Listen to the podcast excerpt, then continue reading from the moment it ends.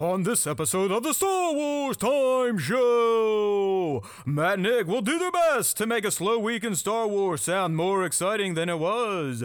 Maybe they'll talk Transformers, maybe they'll talk Diablo 4, they'll for sure talk about the latest Ahsoka trailer and how the show is now being released on August 23rd. And they'll also dive into some more Lucasfilm release date shifting. For those gamers out there, the dudes will also dive into the Star Wars Outlaws announcement and what this game could mean for fans of the franchise. Of course, the show will end with the question of the week segment and the latest round of top five Star Wars fan artist features. Punch it, Chewie.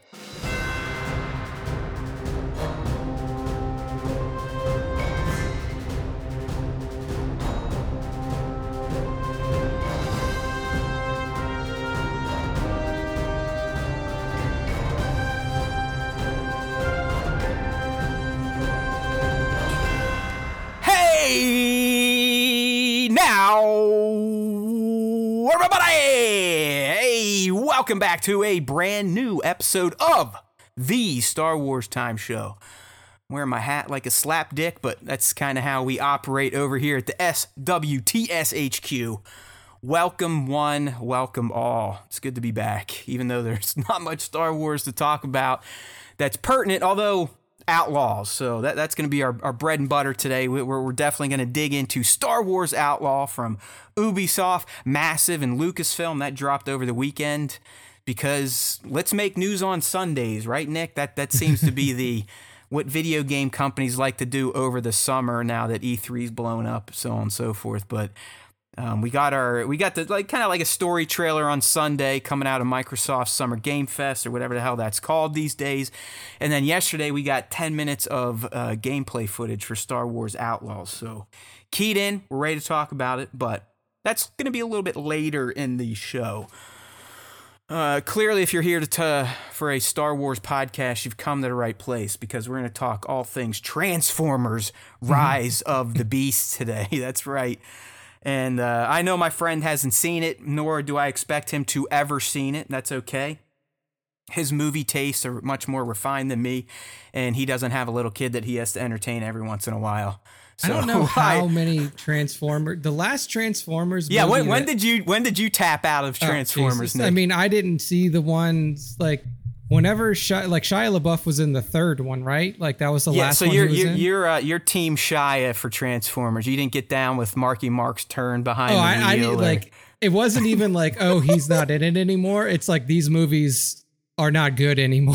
so Yeah. I'm just not gonna. you watch. will you will admit that Michael Bay's first Transformers is good though, right? The, fir- With- the with first one was good. The first one Right. was like I enjoyed it. I saw the second one. I was like, this is not as good. And I saw the third one, and I was like, I am now finished with this. Thank yeah, you. it's it, and it, it doesn't get any better. They got what's the other one like Last Knight and some Age of Extinction.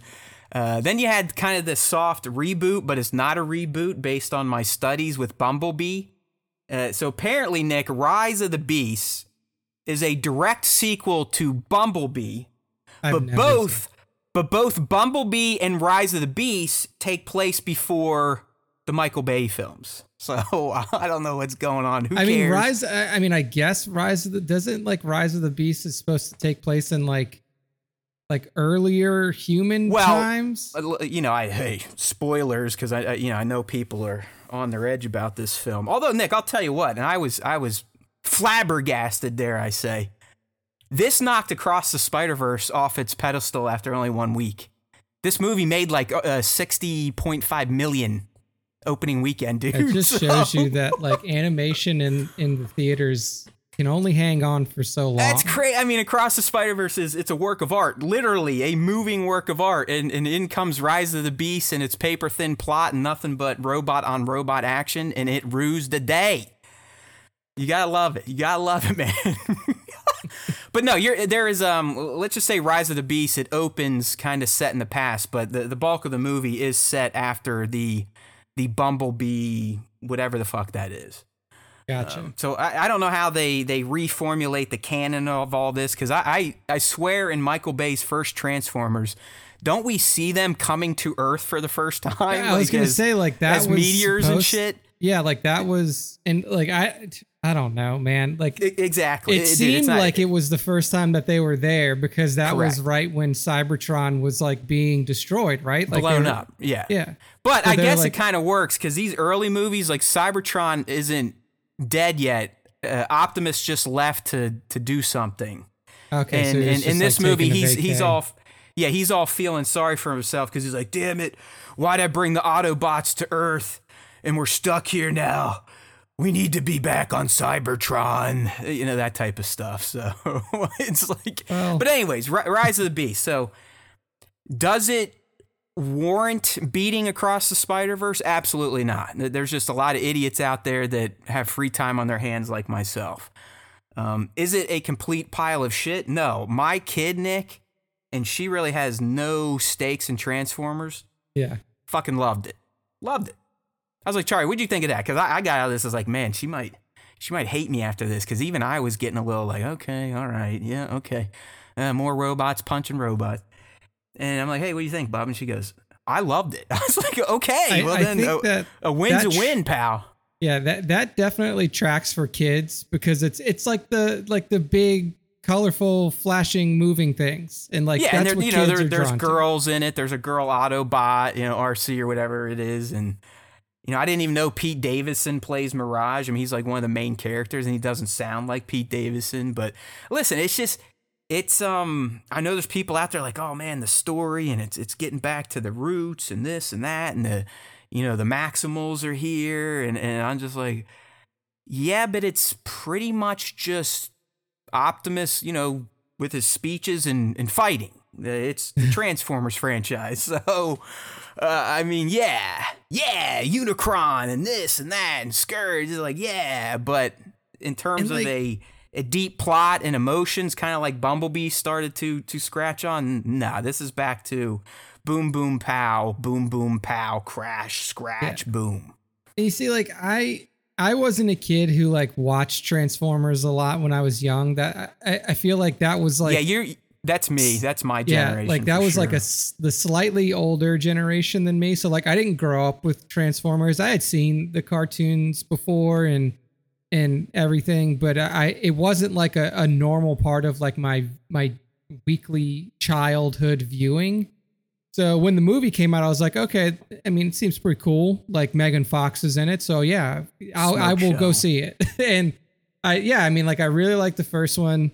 In fact, that's like that movie was what made me want to get my first Camaro, and because I was hey like, oh wow, that car. Bumblebee Nick. Yeah, I mean, like that car looks cool as hell. And like right when that movie released is when they did like the re-release of the Chevy Camaros because they Yeah. hadn't been in production for like 10 years.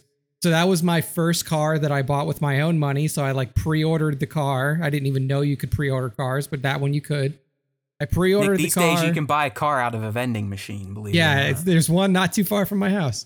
Re- I want to do that. I'm not fucking around. Like I want to do that in my life before I die. Because fuck car shopping. I literally just want to be like bing bang, boom, and, and just have it shoot out of a building. Yeah, Taylor sold her old car to Carvana, but we never bought one from it to where we could like get it. So do they just will they come with a flatbed and take it away, or did she drive it into the vending machine and it went up like up into the racks? So you can get it to where they pick it up from your house, but we just drove it to the place and dropped it off. And like they literally had like and and like they they appraised the car. They were like, "Okay, we'll give you X amount of money for for this car without even seeing it." And like she just Well, that punched just in. that goes to show you how how overinflated car prices are. yeah, especially used car prices. And this was like two or three years ago when when she got her Tesla. Like Yeah. she put in the type of car it was, she put in the the year, make, model, the number of miles, and everything. And they're like, "All right, we'll give you whatever it was, twenty grand for this car." They brought we brought it in. They walked around it. They're like, "All right, looks good," and then that was it. They gave her the check, and we just drove off. Damn. See, you, you see, you're not talking me out of buying a car through Carvana. This, No, this yeah, I sounds mean, it's- like it's- everything I want. I mean, It we, seems you know, we just had a trip, and this is my, one of the first times I've been inside a McDonald's in many years, and I'm proud of that. Okay, I, I'm not. I don't like McDonald's. I'll eat it. Yes, it tastes good, but it's garbage. All right, we all know this. But you know, you walk in now, they do, they got like huge 42 inch flat screens. You're like, bing, bang, boom, bang, bing. A receipt prints out. You walk up, get your food. That is life for me. Fuck human contact. I love machines. QR codes now are the best thing ever. Anything to where I don't have to be in lines with other people or directly talk to people is a win. So sign me up, Carvana. Yeah, Let's no, go. I, mean, I, think I need a my new car. My friend bought one through it, and I think like you can do it to where you go pick it up from the vending machine. It really, Uh, like I, I'm kind of make it, but it kind of is a vending machine, isn't Yeah, it? It's like it- a, isn't it like a big glass Yeah. cylinder building? That, Yeah, no, It's where you could fantastic. like if there's if it's like recently these apparently like these like it hasn't been doing well, so like there's no cars in these vending machines now. But you could also Oh, just get it delivered to your house. Like somebody will drive the car that you bought to your house and drop it off for you. I wonder, Nick, eh, do you know is the vending machine mostly automated? Like, does someone just go like Bing Bang Bay Ten, and it's like, yeah. mhm. okay, all right, yeah, I thought so. Yeah. Ah, meat bags. We're all gonna be out of jobs. It's it's coming, man. Between AI and vending machine uh, car shops, we're screwed. Right. All right, back on track. But you know, Rise of the Beast, like I said, listen, it's it's Transformers. So if you're okay with that and you enjoy just a uh, you know, a loud spectacle that does look cool and definitely has some nods to the nostalgia. There's no doubt about it. Check it out. Uh, does it does is it a better movie than Across the Spider Verse? And did it deserve to knock it off the number one spot? Absolutely not. But hey, people uh, speak with their wallets. Capitalism reigns supreme here. So, Rise of the Beast for Oscar. All right, it's gonna win some Oscars at this point. But like, you got little kids, take them. You'll have fun. I mean, it, it, it's not gonna. It's not the worst thing in the world. It's, it's probably like a six and a half out of seven. All right. So Nick, on to something that I know you're definitely dabbling in, yes. and it's definitely not Star Wars, and that's okay because you know we're we're biding our time for 823, Ahsoka, all that fun stuff. So why not talk about Lilith and her lovely new game Diablo 4? All right, uh, I think we mentioned this last week. I just got my copy, hadn't fired it up yet. I've been playing since then, and Nick, uh, you know, we've been chatting offline in our our secret comms here, our ISB chat channel and he's into it too. I, I dude, I, I, I don't know. I, I just, I know I've said this before on this dumb show, maybe even about Jedi Survivor or, you know, uh, that Marvel game I played earlier. But I, I'm not shitting around. Like this is real talk. I've not been all consumed by a video game like Diablo 4 in I, I'd say over 10 years easily. And by all consumed, I mean it, it's all I want to do. I've I've been staying up till 2 a.m. for the first time in many many years, probably three years. Uh, getting up, thinking about it. I, I rigged my Steam Deck with Chiaki, which is like this cool app they made for uh, I think Android or no, I guess it is for Steam that allows you to essentially spoof the Steam Deck into becoming a PS5 or PS4 remote client. So now I can play it remotely, Nick. So it's like my little baby. I can carry it with me wherever I go. My druid, my level 33, Bodicus the Great, and, and I can keep leveling them up. But I, it's just, I wouldn't say Diablo 4 is much different than 3. And, and I'm not a Diablo franchise freak. So if, if you know better, please speak up. It, it, it feels like the same formula, you know, click, click, click, click, click, click, click, click, power, click, click, power, click, click, power, power, power, click, click, power, click, click, power, power, power. Right? I mean, that, that's what it is. Yeah. And then you, you, if you're smart, which I wasn't at first, you, you try to follow a guide to work towards a, a mega build, correct, Nick? I, I don't know the official term, but uh, you, you typically want to start working towards, I guess, what you'd call an end game build. yeah. Is that fair to say? yeah. So um, I, I I got my druid. I looked at the guide, icy veins. I'm like, you know what? I'm going Earth Bear. So I've I've been for the past week loving life in in video game land in Diablo 4 with my Earth Bear druid Bodicus and. I've been playing with friends again for the first time in years. It's just, dude, it's just, it's fucking Diablo 4. I love it. It's perfect. Yeah, it's it's been really fun for me. It's like one of the games that I was anticipating for a long time.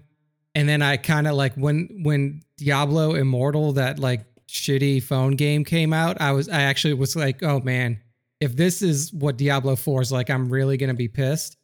Uh, but I, I had it pre-ordered. I played in one of the uh, the closed beta programs that came out, um, and I really enjoyed it. And uh, I've since played through, so I was like telling Matt when I was like playing, I was like, okay, I made a necromancer first, and this character sucks because as soon as you get in boss battles, all of your little demons, all of your skeletons die, and you have no way to respawn them. So that really fucking blows because because that ca- that class is like totally dependent on um on your skeletons unless you Nick, go are you a um, build. are you a long time Diablo guy then? Like, have you been in it since the I- first? Like, are you No, kind of no. in in the community? Like, you know all the shit, all the ins no, and outs. absolutely Okay. not. Like I played two uh for a bit. Like I don't even think I really finished two.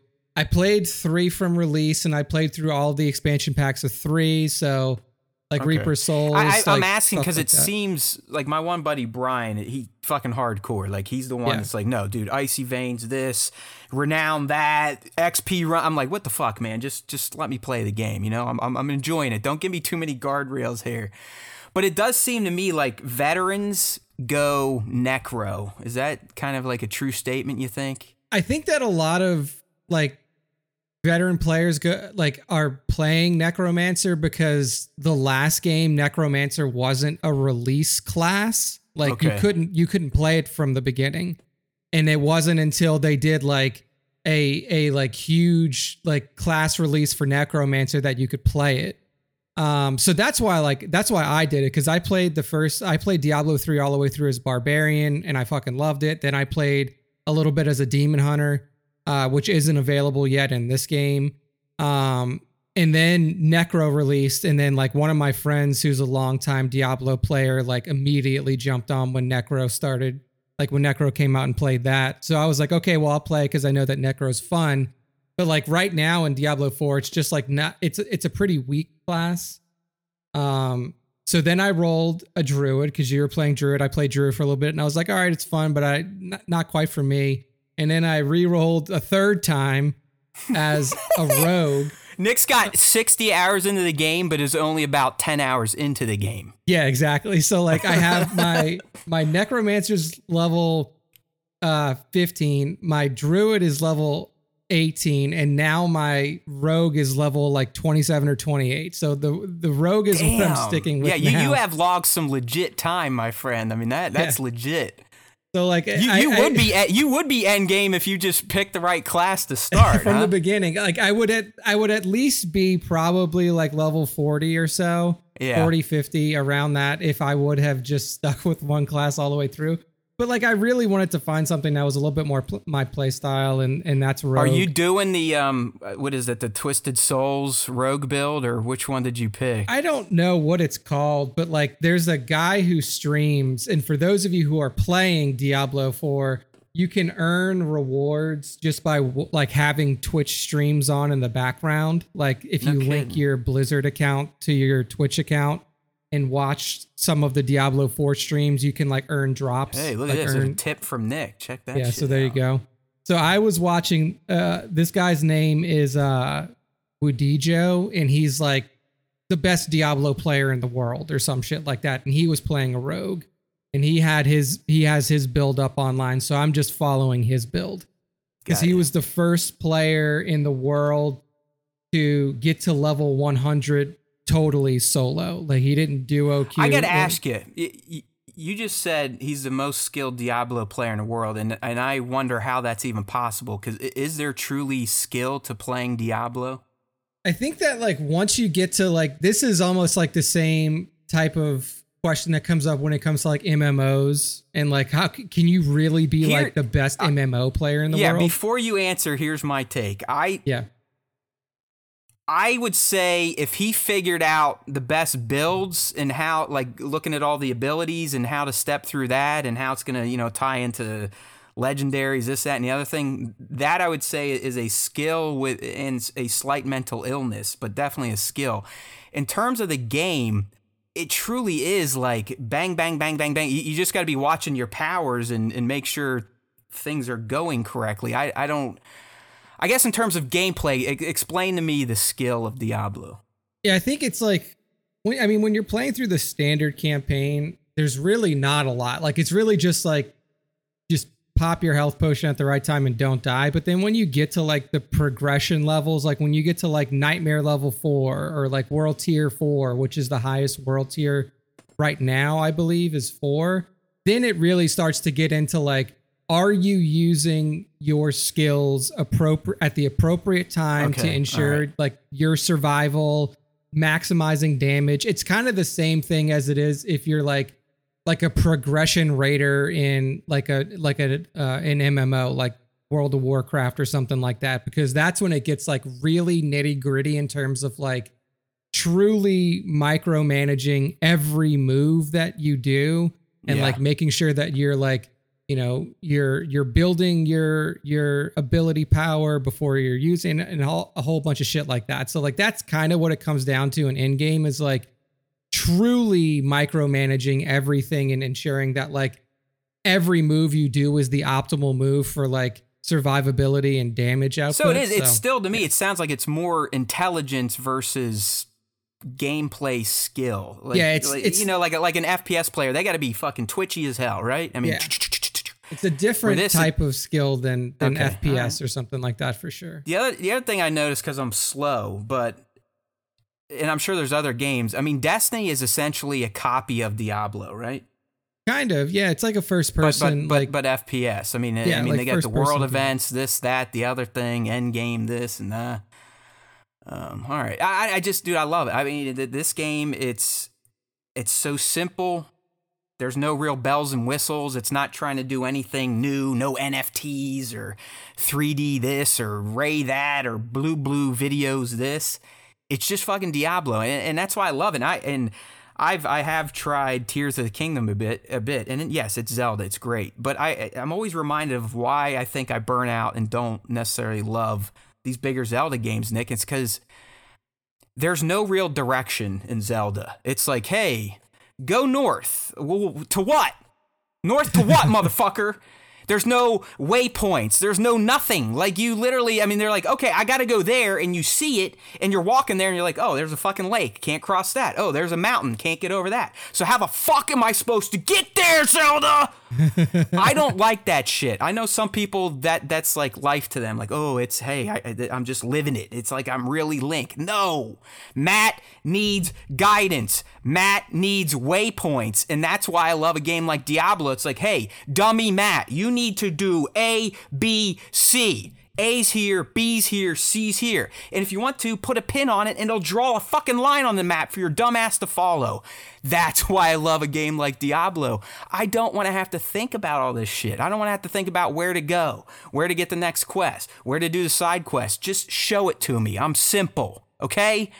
Um, Yeah, I Hogwarts mean- was another great example of a game that's like, here's everything you can do, and here's how easy it is to get to it. I love that shit. But if you hide it from me, and make it mysterious, like I'm actually Link, I, I'm like, fuck you. I don't have time to figure out that I got to walk around the continent to get to this literally like hour two dungeon in Zelda.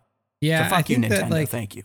when you're young I, I mean like i really do think it's an age thing because like when you're, you're like right. when i was You're right. younger i was like oh yeah like i'll figure out where to go and and all that other shit but like as i get older i'm like yeah man just like give me like if it's an open world game like just give me just eh, give me the ability to put a waypoint and Yes, like a like a please. marker Thank to- you. and then i Thank can you. and then I can go there because yeah, it may take a while to walk there still, but like I, I don't want to have to fight the terrain to figure out how to get Thank there. Thank you. Thank you. Thank you. That, that's all I'm saying, Zelda fans. And and listen, I, I got many hours to get into that, and it, it's going to sit idle because Diablo 4 is the king right now. I mean, it, this, this game, like I said, all consuming. Uh, if I wasn't dedicated to the three people that watch this show on Tuesdays at five, I, I'd probably be playing it right now, or at least have it on my Steam Deck, going like this the whole time. You'd hear like a click, click, click, click, click, click, just trying to get some XP. It, it's just fantastic, and really to tie it all back to Star Wars, you know what it reminds me of? Scoundrels of the New Republic. That's right. I mean, that, that's really what this game is. You, you, get to pick your classes. If you're playing with friends like I've been doing, I mean, I, I, they're like, hey, let's go here. And you see my little fat ass running off towards hordes of enemies, pulling them back to there. They have to come and help me out. And that that's really what it's about. It, it's playing with friends, kind of living that RPG life, channeling your character a bit. Uh, it's just good stuff. It, it's like it's, if you love games where you can see the end, but you can also see you're working towards the end, like progress is being made. I don't think Di- there's a better experience than Diablo 4. Yeah, love I mean it. it's it is a top tier game for sure. So I mean, the good thing now is like Diablo used to. I mean, basically used to be PC only. Now it's on all consoles. So like, oh yeah, I mean, it's no longer a walled garden, dude. And in the cross, it's cross play, cross save. It's fantastic. Yeah. So I mean, if you get on PC and you want to play on your console, it all checks out through Battle.net. Uh, I've connected with PC players on the P- PS5 seamlessly, uh, and if they weren't dickheads and had headsets, it, it would have been even better. But they didn't. So uh, it, it's fantastic. You know, check it out if you're if you're into this type of game. You like Diablo three, or if you just want a game that is going to keep you planted on your couch for a while as you work towards progress. You'll love it. Plus, it's yeah. got you know Lilith isn't just contained to Diablo. I mean, she's in all sorts of. I mean, she's in Marvel. She she was the main villain in in uh, was that Midnight Suns game that came out. She's in other lore that isn't just Diablo. So have some fun. All right, I know we, we, we definitely went off the rails, but hey, we we, we got to do something here when uh, there there's literally a, an Ahsoka release date and a, a movie trailer. Matt is here. Zelda is a better game than Diablo. How dare you? How I mean, dare you? Everybody Matthew? has their own opinions, but yeah, I mean, it's they're two very different games for sure. I mean, like there's yeah, they're there's, yeah, they're not even not even remotely the same. There's no doubt yeah, about it. I mean, it. it's I, it's Zelda if you have patience and endless amounts of time. Diablo if you just want to kick some ass and hit a button over and over and over again and really not have to use your brain. So there yeah. you go. Yeah. All right. So hey, it's always time for Star Wars time, Nick. That's what we sell them at least. So let, us get into it. Uh, will my plan work here? Yeah, sure, it will a little bit. All right. So uh, last week uh, maybe Wednesday ish, something like that. We got another teaser for Ahsoka, and and while Nick, it didn't. I, I took some screens. We can talk about a few of the new shots. It, it really didn't give us anything that that wasn't seen in the in, initial trailer. But the big piece of meat, the big bone coming out of last week's Ahsoka teaser is the release date. Yep. And while I usually like to be right um, I was off by eight days. I, I, was thinking this would be. I don't even know why I said 31 because I don't think that's a Wednesday. So don't listen to me. I'm stupid. Uh, but I, I, was close. I was saying uh, Ahsoka probably end of August, and here we go. August 23, Nick, is when we're going to get the drop. It does not look like it's going to do any snazzy stuff with the schedule like Bad Batch Kenobi has done. It, it seems it's going to be a, a single drop every Wednesday. So we're gonna have Ahsoka through October. Uh, but like I said, it, the the trailer you got a few new shots. So Nick and I will do our best to explain them to you. So Nick, the first one I'm looking at here is. Uh, I, I, believe that's Ahsoka's ship docked on the New Republic flotilla that we saw. She's mm-hmm. coming out, and if you can see the guy right there, could that be the general? Could that be is it Nadine or Maydean? Right? I mean, I he's got that. yeah. It kind. I mean, so. like it. It definitely could be. I mean, it's definitely an older white guy, which fits General Maydean as yeah. well as a lot of other people.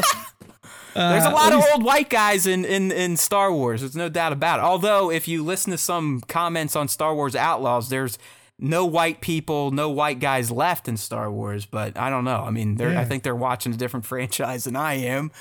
Uh, but yeah, so th- this is her docking on the ship, and like we said, this is probably Ahsoka getting some pertinent information. Like, okay, the shit's about to hit the fan with this Thrawn thing in the in the resurgent Empire. So, New Republic, can we uh, kind of stop with all this kumbaya bullshit and and maybe dedicate some uh, resources to potential conflict? You know what I mean? Yeah. Um, Yeah, I like this uh, Tanner Tanner Mielkin here. I'm a Zelda fan, but I agree with how the new games don't have direction. Smart, smart person. Thank you. uh, up next, and Nick, I believe for people in attendance at Celebration, they kind of got to see this segment. Us low lives, this is the first time seeing it, and uh, we're talking about the scene where we get to see Sabine ignite Ezra's green saber, and she is confronted by um, Shin Hati, played by Ivanna. Remember, she's going to be Baylan's apprentice slash whatever. And I guess Nick, the thing here is, a, I'm reminded that I, I do think green lightsabers are my favorite. Uh, they just they kick ass. I mean, they just I love that that green hue. But B Nick, it, it, this looks like this is happening on Lothal. Uh, it's before Sabine seemingly commits to Ahsoka's mission, right? Because she hasn't she hasn't cut her hair yet. Yeah, she's still I got guess- the long lock. My question for you: Do you think this encounter between Shin and Sabine takes place before or after Ahsoka comes to Lothal to talk to Sabine? Yeah, I mean, because it would have you would have to have some sort of reason for Shin and Baylan. I mean, we assume that Baylan's there, but Shin could have gone by herself, just sent by Balin to like go there and and confront Sabine.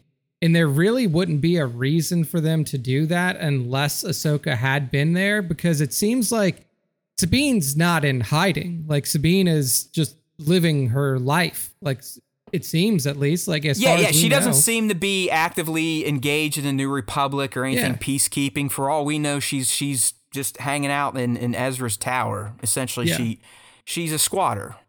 So like it doesn't seem like there would be any reason for Shin to go there unless it was like following Ahsoka to see Yeah. like w- what what is she up to? Who did she make contact with? Is this something is this person a threat? Is this something that we have to deal with? So it would make it like in my mind it would make a little bit more sense that it was after Ahsoka's uh, journey to Lothal just to have a conversation with Sabine, and then this this may be what like triggers Sabine to be like, okay, well, clearly I can't just like sit on the sidelines anymore. This isn't just Ahsoka being Ahsoka and saying like, hey, we have to get back out there again. Like there there's actually some something behind this now. Uh, so Yeah, this- I, I, I'm with you, and and for the same reason, it's like, what's what's the motivation of Shin Hati to go to Lothal and seemingly want to kill Sabine Wren? Okay, that you would you would hope there's like these these new bad guys of Star Wars have deeper motivations than just kill, kill, kill for the sake of killing. yeah. Uh, so it, it very well could be like, uh, hey, they they already know Ahsoka's on to them. Now Ahsoka's told someone else. We got to start plugging leaks. You know what I mean? yeah, like, hey, we got to. Yeah, we, we got to kind of stop this before the, the floodgates fully burst open and the, the galaxy is fully made aware of the plan to bring Thrawn back. Uh, and I, I also agree with you, Nick. I think potentially Ahsoka and Sabine's initial conversation may not go Ahsoka's way. You know what I mean? Yeah. Like Sabine might be like, you know what, fuck it, it it's it's gone. It, let's it's you been know, too just let it let it go. Yeah. Uh, but then this happens, and maybe Ezra's name's thrown around, and, and then she's like, you know what? You're right, Ahsoka. We we can't can't keep the heads buried too much longer. So let's get to it. But there Yeah. there has to be a reason Shin is wanting to cut Sabine's head off. Yeah, for And, sure. uh, And I it- mean, it's weird. It could be. Well, go ahead. Go ahead. You, uh, your, I was your, gonna- your your notion that Sabine's not really, at least to our knowledge at this point, mixed up in anything that would kind of make her stand out to ne'er do wells. Yeah, I mean, like as far as we know, and and we don't know a lot about Sabine during this time period. Like, she's just been out there. But what what I think may be interesting, especially when this scene first starts, is is Shin gonna have a reaction to that blade? Like, is she going to be able to tell that like, well, one, you're not a Jedi, so this blade came from somebody else, and two, it probably came from the person that that we know. It you know it probably came from Ezra. It probably came from this guy who we're either actively seeking or uh you know ha- have had entanglements with in some way shape or form Yeah, the other thing I'm wondering, just because of the light of these scenes, if you remember back to the trailer where you know she's looking at the recording of Ezra, it, maybe that puts out a signal like, hey, here's someone else that knows Ezra's gone. They may be looking for him. Ezra could lead them to Thrawn. Mhm. We need to take this out. I, I don't know. It's it's it's interesting. I, I I dig this scene. A, it looks great. Uh, I mean, the sabers look great. Uh, Ivanna looks great with that orange. Um, Natasha looks fantastic with the green. It, it looks like it's going to be a, a kick ass type of laser sword battle. Uh, but I was just curious, like, what what is the motivation here? Why are we Yeah. trying to kill each other? I mean, really, like the, and it's just like a question of the greater motivation behind Shin and Baylan. As far exactly. as as far as we've been told, like Baylan is a mercenary. Baylan's Right. like a former Jedi mercenary who like is just making his way through the galaxy. And the thing is, is if he really is just a mercenary, he's been a he's probably been a mercenary for what fucking 27, 30 years now, like since the fall of the Jedi Order. Yeah, yeah. Uh, I'd, I'd say getting close to thirty for sure. Yeah. So like at this point, like who it, the the question Well, is it- is around like who hired him? Like I'm I'm guessing it's it's going to be Morgan. Morgan. Yeah. Morgan Elsbeth. Yeah. And, like And the other the other thing is though, like you know, there's some of the earlier leaks and rumors have hinted that Shin may also kind of have ties to, you know, the the the, the Night Sisters or this, you know, kind of the Force mat the, the the magical side of the Force. Let's just say Yeah. that. Yeah. But yeah, that, that's a that's a great point. Like, why why are, is it truly just for money, uh, or does Baylan and Shin kind of have some extra skin in the game for this Yeah. Thrawn op? Because now you can look at it as like, okay, like if Baylan truly is a mercenary for hire and he really just is out there, like if he's out there like fucking Boba Fett, like, hey man, it's not personal. Like it's it's it's a job. Somebody well, that's me. as much as Dead Ray said. Like Dead Ray's comment, he was like, "Listen, uh, he's not like a Darth Vader where he's just looking to cause pain and destruction. But if you get in his way on a job, then you're gonna die."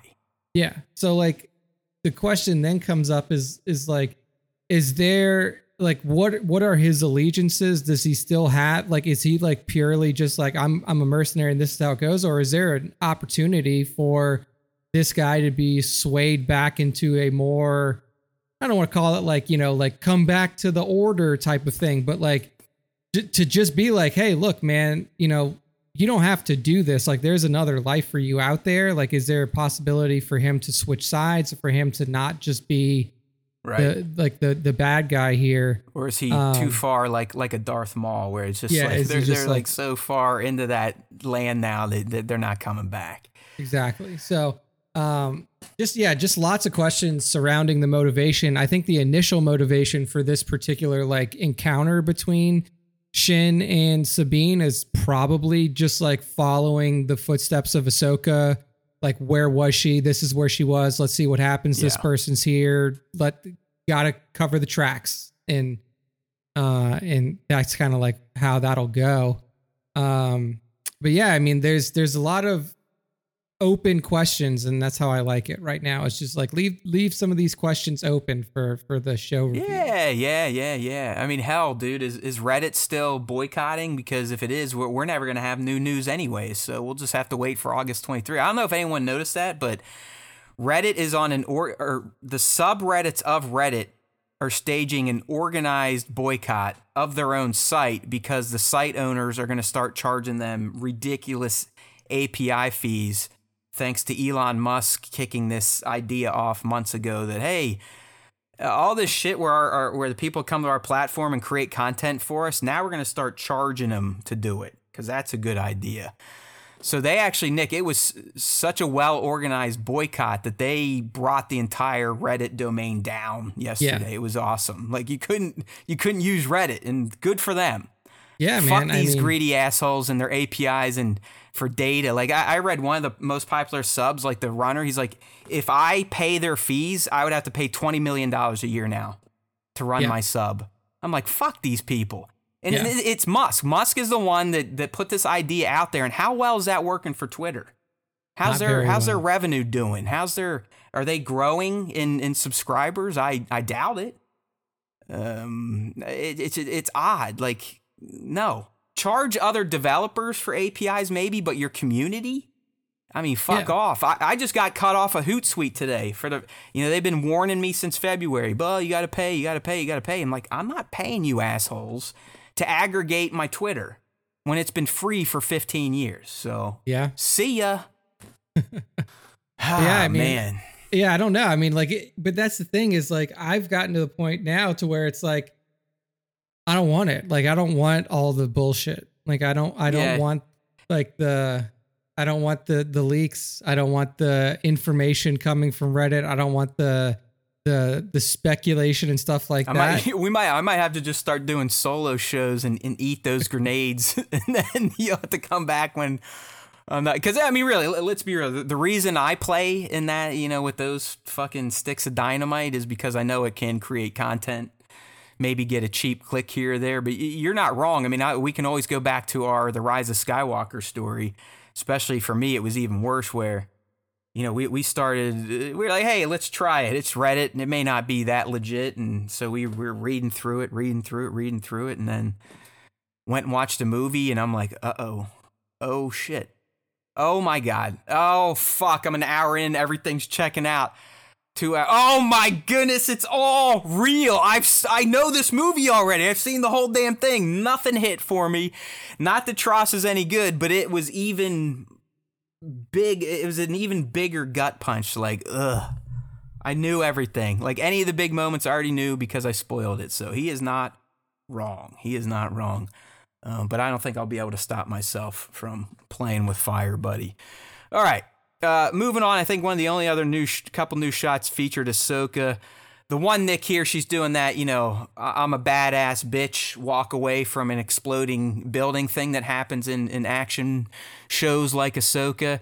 And and this clearly is that old area temple, where she was fighting exactly fucking right where she guy. goes and yeah, and as you can see, fight one of these Morgan's robot soldiers. So that was it. Like like I said, there there wasn't much to really dive into here from this uh, new trailer outside the release date. That's locked and loaded. So um, come what August 23. So you'll have to wait a full week to hear us talk about it. You know, come end August, we'll be talking to Soka, breaking it down like we do on the Star Wars Time Show. Woohoo! All right, we got Bango, B Mad, Bat, Props, Devin, Tanner. Welcome, welcome. If you want to join the live stream, don't forget 5 p East Tuesdays, youtube.com slash Star Wars Time Show. Okay, on to the depressing stuff of Star Wars. And no, not not the clickbaity shit. This is we're not Star Wars theory where we sit here and put out vomit that you know you're gonna get clicks from the animals of the internet. You know, he last week he was shitting on an interview from Leslye Headland, the showrunner of Acolyte, in which in 2019 or something, Nick, she's like, "Oh yeah, you know, I, I don't think George Lucas should be the only one to be able to, you know, create Star Wars stories." I'm like, "Uh, "That's a normal statement considering he fucking sold it seven years ago." Yeah, I mean, Okay. at that point, he he wasn't the only one making Star Wars stories. So, like, how One- is that a controversial statement? Yeah, well, hey, welcome to the, the, the YouTube clickbaiters that get 3 million subs and make millions of dollars just putting out grievance culture bullshit about Star Wars. But that, that's it. You're not going to get that over here. As much as I know that is good, that would generate an, an audience because divisiveness sells these days. The only thing I'm positive about in life is Star Wars. I- I don't I don't want to take that from myself, okay? I live a very negative, pessimistic, dark existence.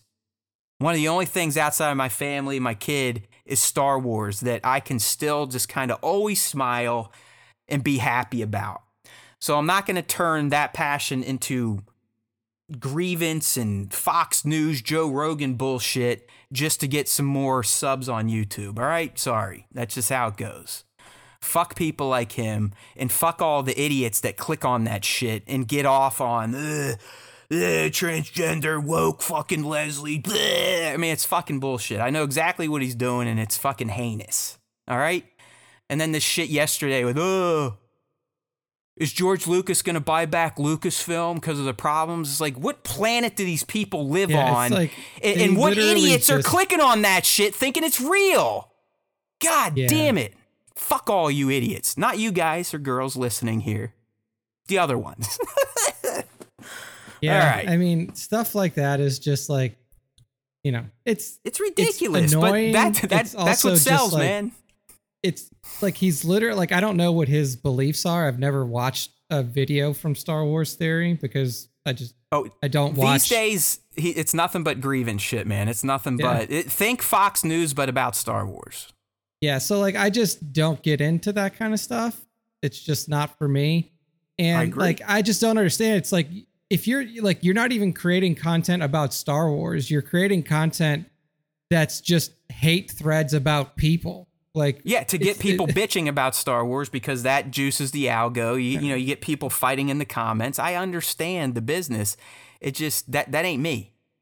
Like, i if you want me to start doing videos about the creators out there that suck, maybe, okay, but not about Star Wars, not about Star Wars politics, not about Kathleen Kennedy, Lucasfilm. Fuck off. All right. yeah. Speaking about Lucasfilm and fucking off, I mean, we got a report today coming out of Variety, Nick, and it's like, hey, the shell games are beginning. I mean, it it just feels like a few weeks ago we talked about, like, hey, they locked it in 2025. We're getting Star Wars. It could be the new Jedi Order, the Rey movie. Well, guess what? It's that's changed. That's been aborted. it's been moved. And apparently, Nick, now the the uh, the pie in the sky dream for Lucasfilm and, and new Star Wars movies is two. Count that right, my friends. Two Star Wars movies in 2026 and another in 2027. What say you, my friend? I mean, at this point in time, are we ever going to get a Star Wars movie that's real on a schedule that doesn't change? Uh, I so to answer that question, I I do not think that the win that the release dates that were released today are the dates that these movies are going to come out. Uh, I don't think that that's a surprise though, considering that we this is maybe what the sixth, fifth or sixth time that these movies have changed schedule. uh, dude, I, I, yeah, I can't even. I can't even count, man. I can't. Yeah, it's count. it's like it's gotten up into the point to where it's like, okay, yeah, we have another release, we have another delay, or we have another like release date update or something like that. And eh, like at this point, I'm like, the movie will come out whatever it comes out. I mean, as far as we can tell, in terms of like reports on in development stuff, like we know that uh the movie that Damon Lindelof was working on, he's no longer working Right. on and has been given So to somebody else to to Stephen ass- Knight's Stephen Knight's Yeah. got that. Daisy's attached, and Yeah, what's so, her like, name? Shamar uh, Char- whatever the hell. Charmine. Uh, Yeah. yeah, I can't remember her last name, but yeah. Um, so they have a director, they have a writer, but it seems like this movie needs to be pretty drastically rewritten given what we've heard. Yeah, Helen Mirren Rey and all those yeah, other so crazy like stuff. you know, like it, they're they're basically going from a story that was written by Lindelof as a 60 year time jump to a 10 year time jump. So like a very big difference in terms of narrative and, and time period. Then we know that the only other movie that we're that we are aware of that is in you could call it active development is um what you call it, is Taika, Taika. Waititi's hmm movie in which he has come out and said like I have a really great idea for this movie. Right, but I just don't know how to couple more write it. yeah, it just needs a few more acts to it. Yeah, I just need to actually figure out how to write it. So from well, I mean, the- technically, you got you got Filoni and Mangold too, right? So yeah, I mean, those- I co- like, to are be honest the- with you, I completely forgot about James Mangold because at this point, yeah, Dawn of the like, Jedi. yeah like he that's in some process and we know we know exactly what the movie is that dave's going to be doing so like realistically the two the one that's closest to being finished is dave's but at this point you have to wait for all of the content that is linked to it to release Yeah. before that movie can come out Yeah, and Mando like- season four is definitely going to get delayed at this point because of the strike. So that that strike, can push that yes. shit back. so that's getting delayed i mean like you could say that these movies were were delayed because of the strike i really don't think that they were i think it was just delayed because they're not ready yet um Yeah.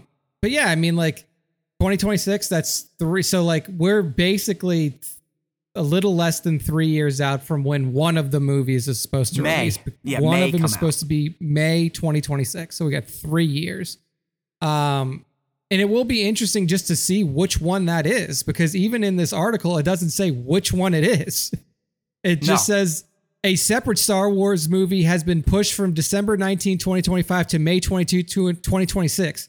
So like Well, what Nick, is they're, the they're, they're going to try th- th- what they're doing here. They're going back to the solo formula where they were going to show solo in May and then another tent pole in December. And that's Yeah. what Bob Iger said ruined Star Wars. So clearly they've learned from their past mistakes. They're still going to try to do a May Star Wars and a December Star Wars in the same year.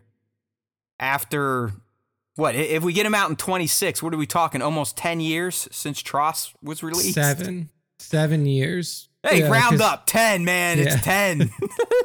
So I mean, out of at this point, like I said, it, it does like these dates don't mean anything. No. like these, Yeah, like they, they, they could say there's a Star Wars movie coming out in 2055, and it would make no, it would mean the same to me as the one in 2026 because I'm like, well, that's not when it's coming out anyway. So like, you know, to me, the, the the funniest thing about this article is that if it let's just say this fictitious schedule actually plays out and you know the strike resolves and then get to business.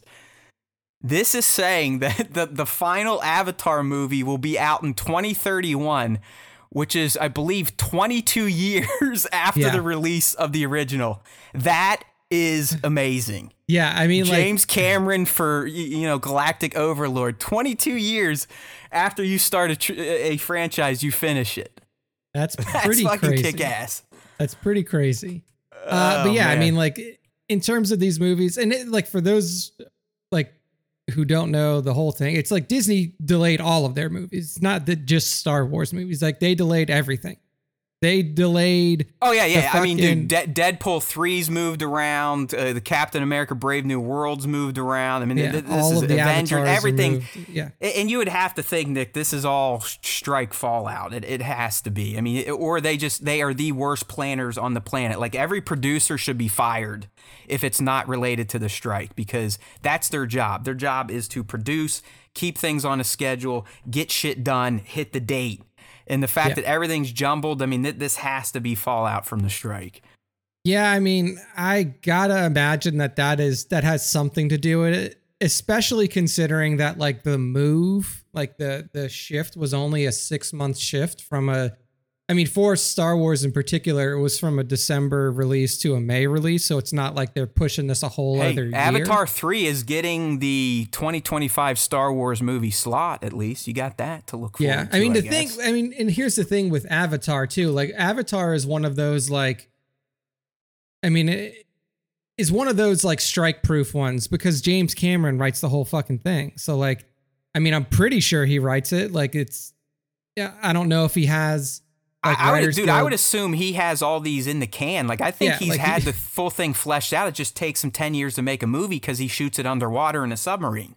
Yeah, You know, so just like, I don't think that the strike is affecting that, but for Star Wars, uh, given the fact that like the the writers are Writers Guild members and and, and stuff like that, I, that probably does have an effect on it. Obviously, that's affecting all like well. other Star Wars projects as well. So, yeah, I mean, we'll see. Wild. I mean, hopefully the strike ends soon, but uh, I mean, I think that like once could once the like the actors actually start striking because i know that they've agreed like they voted to okay a strike but i don't know if they've started striking yet uh yeah, I mean, no, we'll I. I haven't seen. Uh, yeah, we talked about that last week. They're definitely on board, but I don't think they've they've pulled the trigger.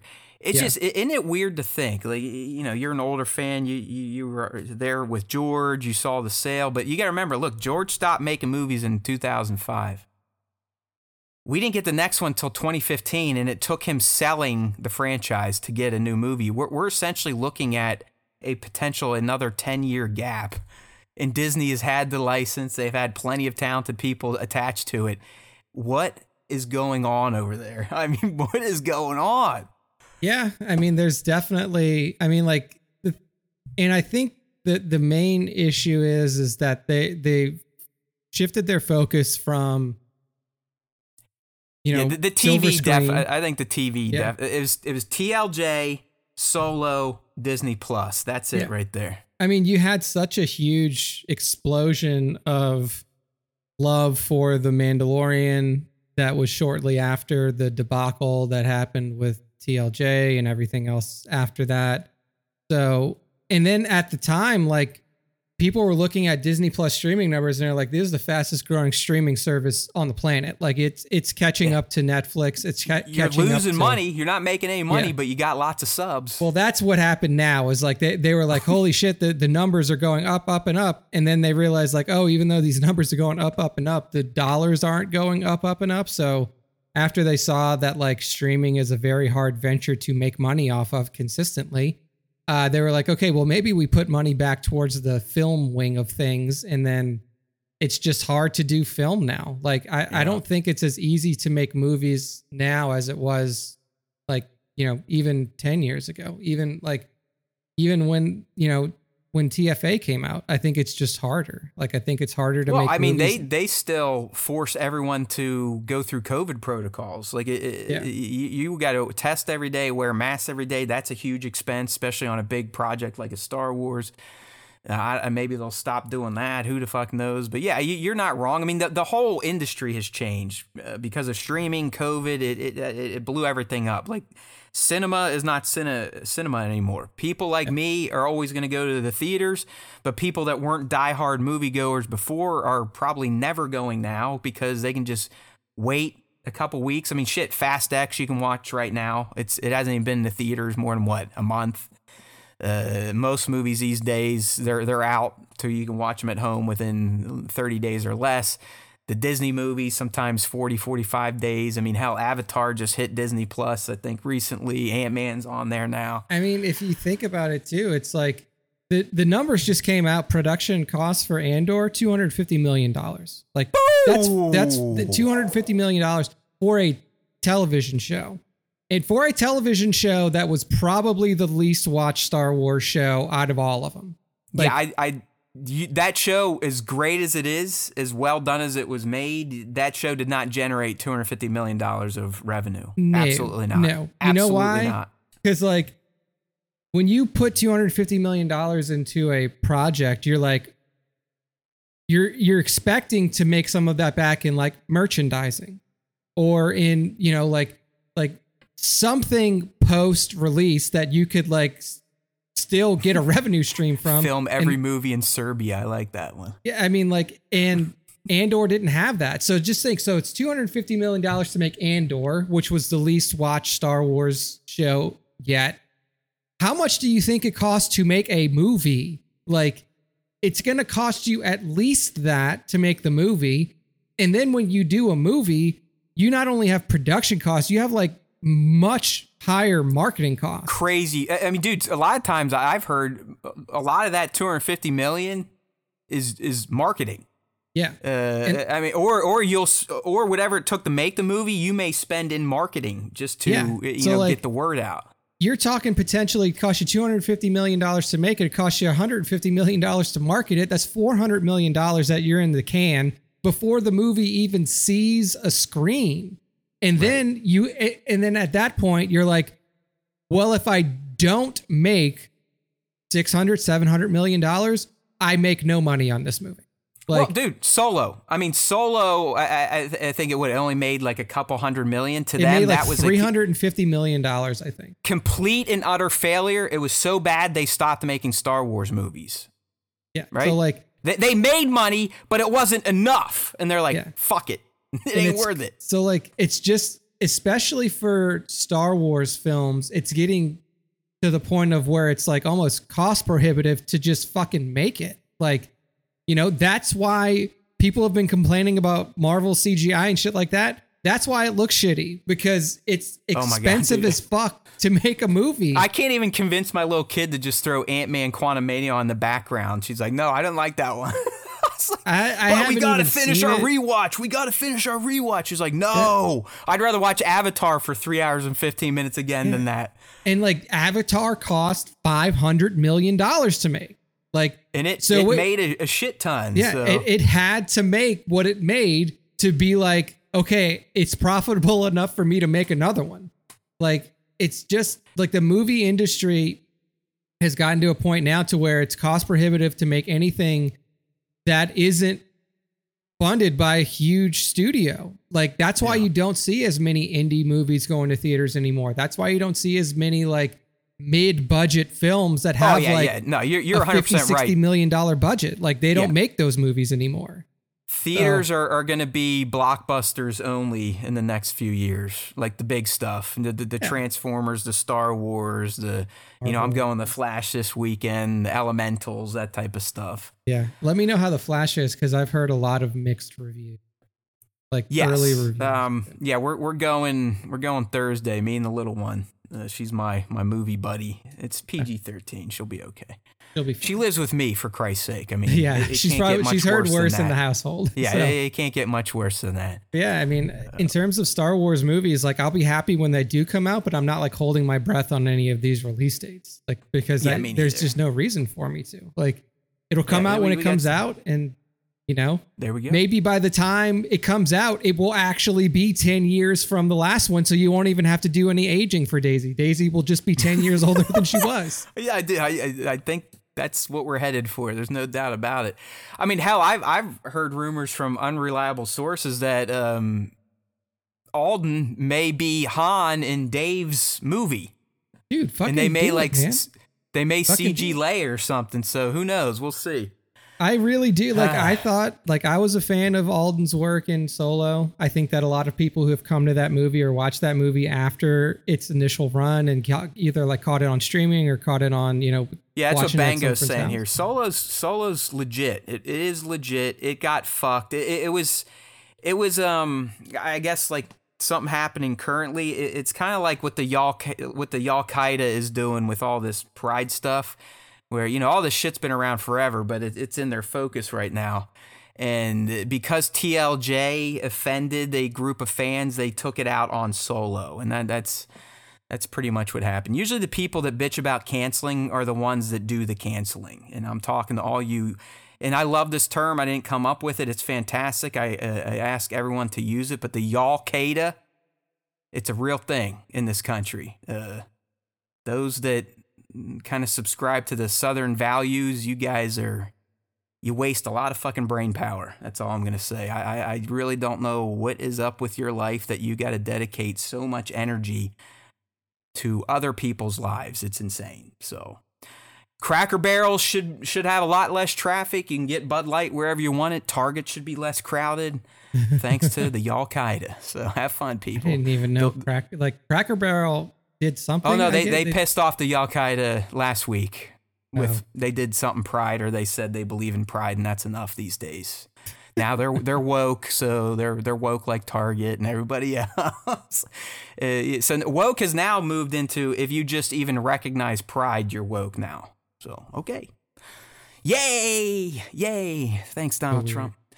All right, I, I, I get to if I get too far off the rails, then we start pissing people off. I'll get hate mail here. Um, there's some good comments right now. We'll leave it at that. All right, so yeah, there you go. Uh, don't expect any Star Wars movies anytime soon. I, I would not even write down these 2026 dates. It's it's mostly bogus. As I've said recently, until I get a trailer, I, I'm not going to believe it's real. I can even see like set picks, set leaks, script leaks.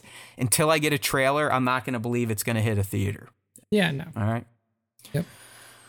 Okay. Sorry, everybody. This place is fucking nuts. I mean, we, we, we literally live in a nutty, nutty country. Okay. Uh, well, speaking of the Al Qaeda, they came after our next segment yesterday. So I'm not crazy. Like, this is the world we live in. Uh, but you know what, Nick? Let's talk a little Star Wars Outlaws from uh, massive Ubisoft and Lucasfilm games. You know what I mean? yep. Um, yep. And and really, if I know not every fan that listens to the show is a gamer, or every gamer is a Star Wars fan, or vice vice versa. So you know, just just stick with us here, bear with us, because I, I do think this is a title that even if you're not a traditional gamer, that you may want to latch into because. As someone that's been a fan of the franchise since diapers and has gamed since someone put an NES or hell, an Atari joystick in my hands, this has potential to be game changing for for both genres because Nick to start Star Wars Outlaws truly is going to be the first ever open world Star Wars game. It's never been yeah. done. Never been done. KOTOR wasn't open world. It was big. It wasn't open. You, it was, every level was still locked. You couldn't really just do whatever you felt like it. Um, but Star Wars Outlaws, as as it was presented to us, and I've I've seen some of the gaming media cover it. It is it is huge. It, it is Grand Theft Auto Star Wars. It is Assassin's Creed Star Wars. And if you've listened to this show in the past, that's what me and this guy have been on soapboxes for. We just want that. I don't give a fuck what it is. I don't care if it's a force user, you, you know, a guy with no pants, uh, you know, uh, someone in a wheelchair. We don't fucking care. We just want open world Star Wars. Hell, it, it was recent as Hogwarts Legacy. I just said, fucking reskin this exact game and just turn Hogwarts into Tatooine or something, and I'd be happy. That's yeah. all we've ever wanted. We, we, we just want to we, we want to take control of a character. I don't even care if it's me. I don't care if it's a, an existing character, a new character, brand new, whatever. I, we, we just want to get in and play in the Star Wars galaxy in a video game format. And that, Nick, is what Star, Wa- Star Wars Outlaws is promising. All right, so like I said, it's coming from Ubisoft Massive and Lucasfilm, and, and really the best thing about this announcement is it, it's it's a year away. Yeah, that um, I don't think people were expecting this game to be this far along to start. But before we just kind of get into our own opinions, let's get a. I'll kind of drop the synopsis for you of, of what the game is, the official synopsis. So, Star Wars Outlaw, set to release 2024 for PC, PS5, Xbox Series XS. Experience the first ever open world Star Wars game set between the events of The Empire Strikes Back and Return of the Jedi. Explore distinct planets across the galaxy, both iconic and new. Risk it all as Kay Vess, a scoundrel seeking freedom and the means to start a new life, along with her companion Nix. Fight, steal, and outwit your way through the galaxy's crime syndicates as you join the galaxy's most wanted. All right, so there you go. The the star of the game is a female, Kay Vess, scoundrel, joined by Nix, her little animal looking friend, and a badass looking BX commando droid. Uh, I forget his designation. It's like ND or something like that. Um, but you know that that's really all we got. We we got the the the lead of the game, the general idea of the game, a uh, kind of like a, a, a cinematic trailer, and then we got the gameplay. So I've processed it all, and uh, I'm down. Like this is like I said, man. This is it hit all the marks that I've been wanting in this style of video game for Star Wars. Yeah, I think that this is something that's like gotten me excited for a Star Wars game again. Like Jedi Survivor didn't really move the needle. Probably not to play it. Um, but this one is like it gives you the freedom to explore the world of Star Wars unlike we've ever seen before. Like obviously there's very like you know there's a 10 minute gameplay trailer. There's still a lot for us to learn about this game. There's a lot for us to find out about its mechanics and and what your level of exploration is. Um, but if it lives up to that moniker of like a like a real open world Star Wars game where you can like, hey, I'm on Tatooine, but I you know I want to go check out you know Mygeeto or Felucia or wherever you want to go, and you can like go there, do missions there, come back to Tatooine, continue doing your story missions or whatever, however it is. If like it's truly that level of freedom then it then it really does kind of check all of the boxes that Matt and I have been talking about for years at this point for a Star Wars game. Um, and I think that setting it, uh, setting it as a character or having your main character set as a scoundrel and not like some, like a you know a like a Jedi on the run or some Force user that's you know trying to figure out what their galactic meaning is. I think that this is like I think a scoundrel is a perfect character p- to play it through because scoundrels and people of that ilk have reasons to jump about the galaxy. They're looking for work. They're looking for scores. They're looking for, you know, adventure, for lack of a better term. And I think that giving you control of a character like a scoundrel is is the perfect way to to, to really like see Star Wars through a new lens. Yeah. Uh, so I'm really excited to see like what it looks like. You know, the the next gameplay trailer that we get. You know, hopefully in December or somewhere like that will give us an even more like wide breadth view of of how this game plays. So I'm excited for it.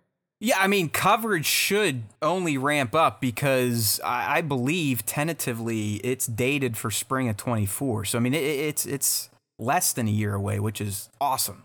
Yeah. Uh, you are gonna have to brush up on your your consoles, though. I mean, this uh, we we have finally reached a stage, even though you still can't really walk into a store and buy PS5 or Xbox Series X. Uh, the, the devs are no longer backwards compatibility bullshit. So you, you are gonna have to up up your game for this one. And and I'm with you. I mean, give me a second, vamp for a second. My dehumidifier just kicked on. Yeah, yeah. I mean, the thing about this game is that it, like you can compare it to other games. Like you could even compare it to like Jedi, like you know, Survivor or Jedi, uh, you know, whatever. Well, Jedi Fallen Order, as in like you can go to different planets, but it's truly like it's that dream of like, hey man, I I just want to go to this planet and I just want to fucking run around a bit. Like Yeah. that's that's kind of what makes it exciting for me. Right. It's just And- I, and- I, I want to go there and see what I could get into. It doesn't necessarily have to be the main story. I just want to like go to this planet and and see what the fuck's going on there. And I think that that yeah, like, like you know, save option. save a nest of gundarks. You know what I mean? Like instead of destroying a nest, you're gonna you're gonna save some gundarks. You're gonna you, you know groom an, an eopie or something like that in a stable. Yes, I just want to do like mundane, stupid Star Wars shit. And Nick, I do think that's why having a a new character and a non force user, a non known character is key. Um, because as you said, you, you would be kind of beholden to that person's skill set, powers, and existing canon. You know, if you, you know, let, let's say you're playing a young Din Djarin per se in between Empire and Return. I mean, you're you're still kind of beholden to the story we know, so you probably couldn't. Uh, do as much or be as open with that character. I- I- the Force users, we've been there, done that. Obviously, not in an open world game, but you're still beholden to. You couldn't really be a Force user gallivanting across the galaxy in between ESB and Return of the Jedi, could you? yeah, it's just not gonna No. happen. It, it Like, would be as goofy as having Cal Kestis on Coruscant and no one gives a shit. I mean, Yeah. literally a Jedi on Coruscant fucking with senators, and it's just like, eh, well, he gets away. No big deal. I mean, the Emperor's literally a block away, and Cal Kestis is fucking off in the heart of the Empire. Um, uh, you know, let, let's go ahead and, and we're not going to spend any time on this, but it does have to be mentioned these days because of how fucked up mostly uh, men are, white men. Bango nailed it right here. He's joking, by the way. Oh no, not a female lead. However, shall we cope? And sadly, that is one of the big stories coming out of the Star Wars Outlaws reveals. This again this this sect, and I, I do believe, and I hope it is a small sect of of male gamers, male Star Wars fans have just lost their mind over the the fact that they're gonna have to play as a female in Kay Vess in this game. Like literally, like are there no me- some tweet was going around it was viral over this yesterday nick is like are no men left in the galaxy? And anyone with a brain listed well um, jedi survivor just came out two months ago and that starred a guy and that's his second game in a franchise. He'll probably get a third game. You had andor mandalorian. They released recently Obi- too and Obi-Wan guess what? Kenobi. yeah, Like- Kenobi, those were led by men. It's just like having, I, I really think having Rey be a powerful Jedi fucking broke some of these Star Wars fans. Like they just, they cannot handle a female lead. Like it, this game is dead to a lot of them. It's woke. It's that dreaded woke that they throw out because you're going to have to, with a dick and balls, play as a female character. I mean, who cares that people without dick and balls have had to play with dick and ball characters their entire lives? Like, I mean, fuck those people, right? Because it only matters what us white guys need. I just again, it's that it's the same shit with the with the other stuff. I don't understand why people waste so much energy on this type of shit. Yeah, Like, who gives I mean, I, I'm I'm excited to play a female. In fact, over the years, when I can choose sex because I'm a creep, a lot of times I'm picking a female. Cyberpunk 2077, my my main was a chick. And I loved it because I was making out with other women. I was making out with dudes. I want to live that type. I, I want to see what it's like. I like that. I've always been able to play the guy. I like playing a chick. I don't know what that says about me, and I don't give a fuck. It's I different. play- it's different for someone like me who's done nothing but play with people that look like him. It, it's Yeah, I it's mean- not that big of a deal. I just, I mean, I don't get it. And I think that, like, I think that now companies and developers are just starting to not really react to this anymore. Like, when it first started happening, like companies would like put out statements or like they would like talk to their star and be like, hey, put out a video and be like, hey, fuck these people. Like, we support blah, blah, blah. And I think at, at a certain point, they're just like, look, these people are just going to say the stupid shit that they say. More than likely, the stupid people who are saying the stupid shit are going to buy it anyway and not tell their friends if they bought it because they don't believe in what they're saying. They're just like following a crowd of people who are like chanting one thing and they don't know what they're chanting. And they're just like, it's Yeah. fun to chant. Like, It's stupid.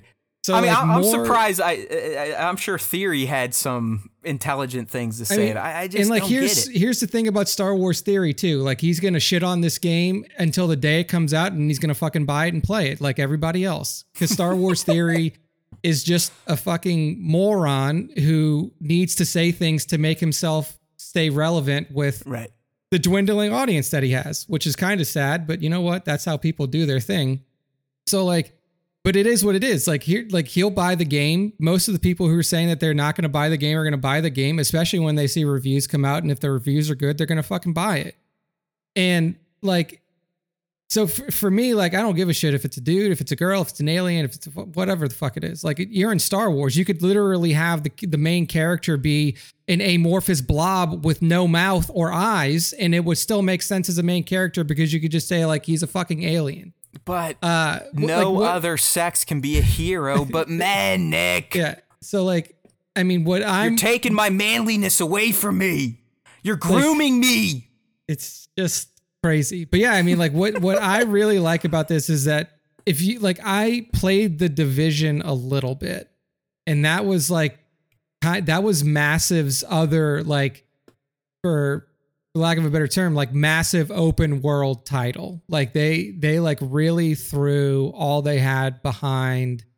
Uh, the division and the division two is very well received games um really took like the open world multiplayer aspect to like a different level that really hadn't been explored at that point in game development at that, at that time and people really really enjoyed it um they also have like another like they have pandora that pandora game for avatar coming out this year or is it is it out now i think it came out Um, the one they revealed yesterday.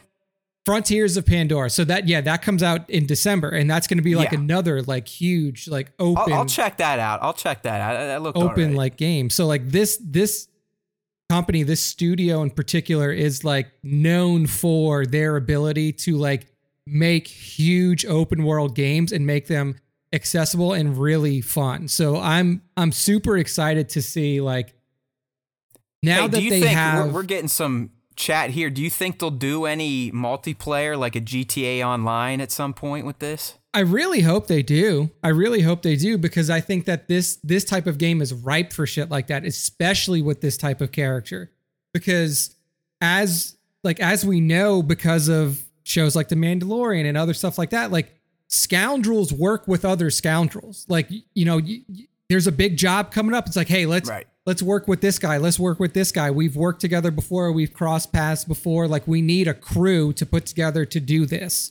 And like that was kind of like even like what we're doing with Star Wars D&D, like that's kind of how this crew of you guys came together is like, hey, we we need to do something. We may we may not have known each other at first, but like we're working towards a goal that's kind of like going in the same direction. So hey, let's work together. So I really like I think that there is opportunity at the very least for this game in particular to be multiplayer. And I think it would be awesome if you did it in like a almost like a like a, like a similar way to how um Ghost of Tsushima did theirs, where it's like, hey, get all like get a bunch of people together because this is a mission that requires you to have multiple Oh, people. I would love so, that. I, Ghosts multiplayer was was fantastic. I Yeah. so like even if it was something like that where it's like or like you said like GTA online where it's like hey there's a this heist mission requires 5 people to do it.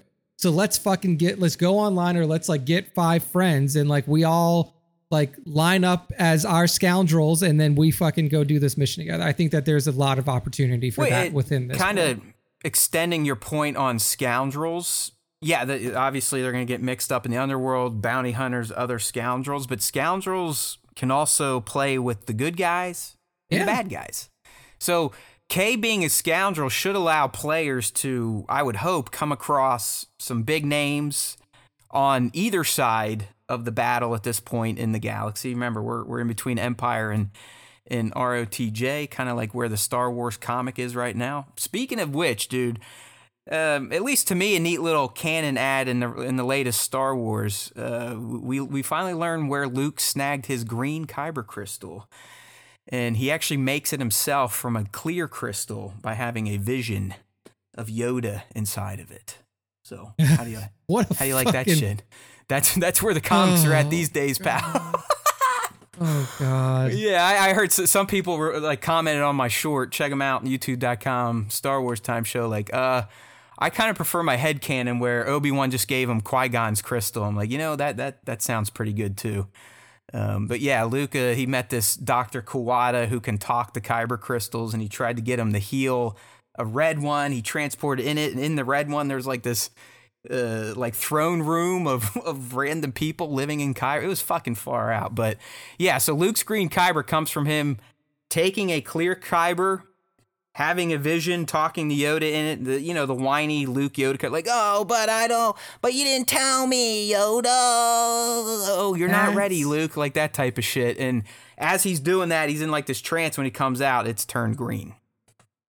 That is something, I guess. Yeah. Uh you know, when you're writing comics, you you really gotta just make some shit up sometimes. So Oh, here's a good I one mean, from Bango, Nick, for the game. I'll get I'll get us back on track. Uh, do you think there'll be any sort of morality meter in this game, or does that get left to the wayside? I don't think that they will because in as far as I'm aware, Massive has never included anything like that in their games. That tends to stray a little bit more towards like RPGs. And I don't consider this game an RPG. I, I would consider it like an open world third person shooter. Um, because then like then you get into like, okay, well, my morality is dark side, so can I only like then you get into like, well, can I only go certain places because of the like reputation built up and stuff like I don't think that they'll do that. It, I, it would be interesting if they did, but given their history, I've never seen them include um, morality in games similar to this, so I, I don't think that they will. Uh, and I I'm also gonna don't think that morality works well for this type of character. Yeah, I mean, Like- scoundrel, they're they're morally gray. Yeah, I would say they, they work in a morally gray area. Yeah. So like it- Yeah. it would make more sense to me if you had like a like if there was an RPG Like that an- came out that was like An Jedi infamy focused. meter, like how Yeah. infamous you are across the galaxy. Yeah, like an infamy meter would be cool. Like th- that's similar to like your star rating on fucking Grand Theft Auto or something like that. But Yeah. yeah, like you know, if your if your if your infamy meter gets too high or if like the the heat gets too much on you, then like oh yeah, like when you're traveling through sub like sub light travel around planets, like oh like people start to like come and you know try to harry you, like they'll try to fucking take you out, and then you have to deal with that. I think that could be interesting, but I don't think that like a character morality would fit within this game.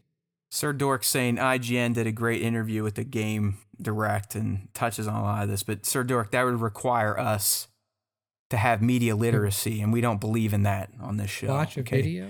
We're, we're just going to talk out of our ass and make shit up like everyone else does on the internet. so we'll, we'll see what sticks. You know what I mean? I'm going to address this comment from Devin here because I, I can clarify, I believe, based on my studies in Star Wars lore. Devin's asking maybe Crimson Dawn is in this, and I'm to say that's probably to be a hard no if they follow the the the path of the comics, which are canon, because uh, Hidden Empire resolved a few months ago. Hopefully, you've been checking them out on my shorts and the recaps and reviews. But Crimson Dawn is no more. Crimson Dawn, um, they actually, I believe they fail even before Crimson Dawn fails before the fall of the Empire. Uh, so they I, they fail in between Empire and Jedi. So her her plan to take out the Sith uh, ultimately Really- gets foiled. Uh, really really by the Knights of Ren, believe it or not. They're they're the ones that kind of put the final linchpin in Qi'ra failing. Uh, but sh- Crimson Dawn is no more uh, during this time period. Qi'ra is still alive. She's at least alive through the uh, death of Palpatine because they do kind of go back and flashback. And if anyone remembers, this all started with two hooded figures talking to this Sava lady who worked for Qi'ra, and it's revealed, Nick, that the two figures are Luke and Leia post Return of the Jedi, so they're both like forced up and all that shit. So Crimson Dawn, Devin. if if this game is sticking to the canon set forth in the comics, is definitely no more or just about dead Could uh, be. when this game's going to be set. I mean, there could be. There's a lot of crime syndicates out there. Black Sun, Black Sun. Oh yeah, yeah, yeah. No, those will be around. But you got to remember, Dawn. They did some shady shit to try to take out Vader and Palpatine, and Yeah. it, it pretty much cost them. So, but that's that's why you got to check us out. We we cover those comics where you're getting lore that you'll never know, like Luke making green kyber crystals because he sees Yoda in them and shit Yeah, like that, that was that's something, right? That's something. uh, yeah. So we got a lot of people here. Good, good comments here. You know, lots of. We hope it's like GTA. Uh, Be mad here. What would make sense is a multiple ending type of game. I, I'd imagine it probably has that. Isn't that like most games these days have? Uh, it seems like have tiered endings depending on what you've done or accomplished. Uh, I don't have that in me anymore. I'm kind of lazy, like we discussed earlier. Just give me something to click on and a route marker to follow, and I'll love you for life. That's the one thing that'll fuck this game up for me. If if, if it doesn't make it easy to go find all the shit on the map to do, it can go eat dicks right now. Okay, yeah, I- I- navigation I- is key, I do especially not. in open world. and you are right. It, it's an age thing. Because I saw my, my little kid last night. I, I, dude, I think she played Animal Crossing for an hour and a half and, and just picked up apples and was having a fucking time of her life. Like, look, Dad, look at all this. Look at all these bells I made. Uh oh, looks like I lost Nick.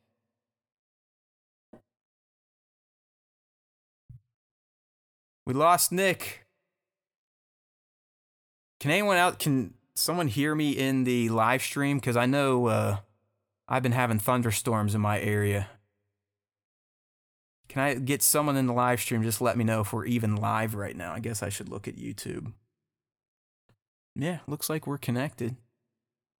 Anybody there? Where's Nick? No. Okay, so I'm I'm still here. Nick definitely dropped off. All right, thank you, Devin and Bango. Thanks, cuz. All right, Nick's definitely having an issue. He's not calling back, so I'm guessing he's dead. Yeah, Nick just got zapped by the Death Star, my friends. Sorry. He just got blasted. We'll see if he joins back in. If not, well, that's that's enough of Nick's voice on episode 266. All right, I'm good. Thanks everyone in the live stream. I got you. Yeah, Nick, we'll just have frozen Nick there. It looks like he's getting ready to, to fart or, or drop a Cleveland steamer. So um, we'll see if he calls back in. I'm guessing his internet dropped because he usually calls back right away. Um, so I'll just I'll just continue on. Luckily, we were pretty much done with that segment, anyways. Right? We we kicked the tires on that. Uh, but just to kind of put a cherry on top, definitely excited about Outlaws. I think it looks great. It's exactly what I've been asking the universe for, and um, hopefully it pays off. Uh, I will tell you that the the commando droid, I forget his name, ND, BD. I don't think it's BD. That would be stupid, right? But um, he just looks rad. Uh, There's some about a commando droid in a trench coat that kicks ass. That is a hot toy figure I'd like to have. Um, I'll be honest, like no problems with Kay.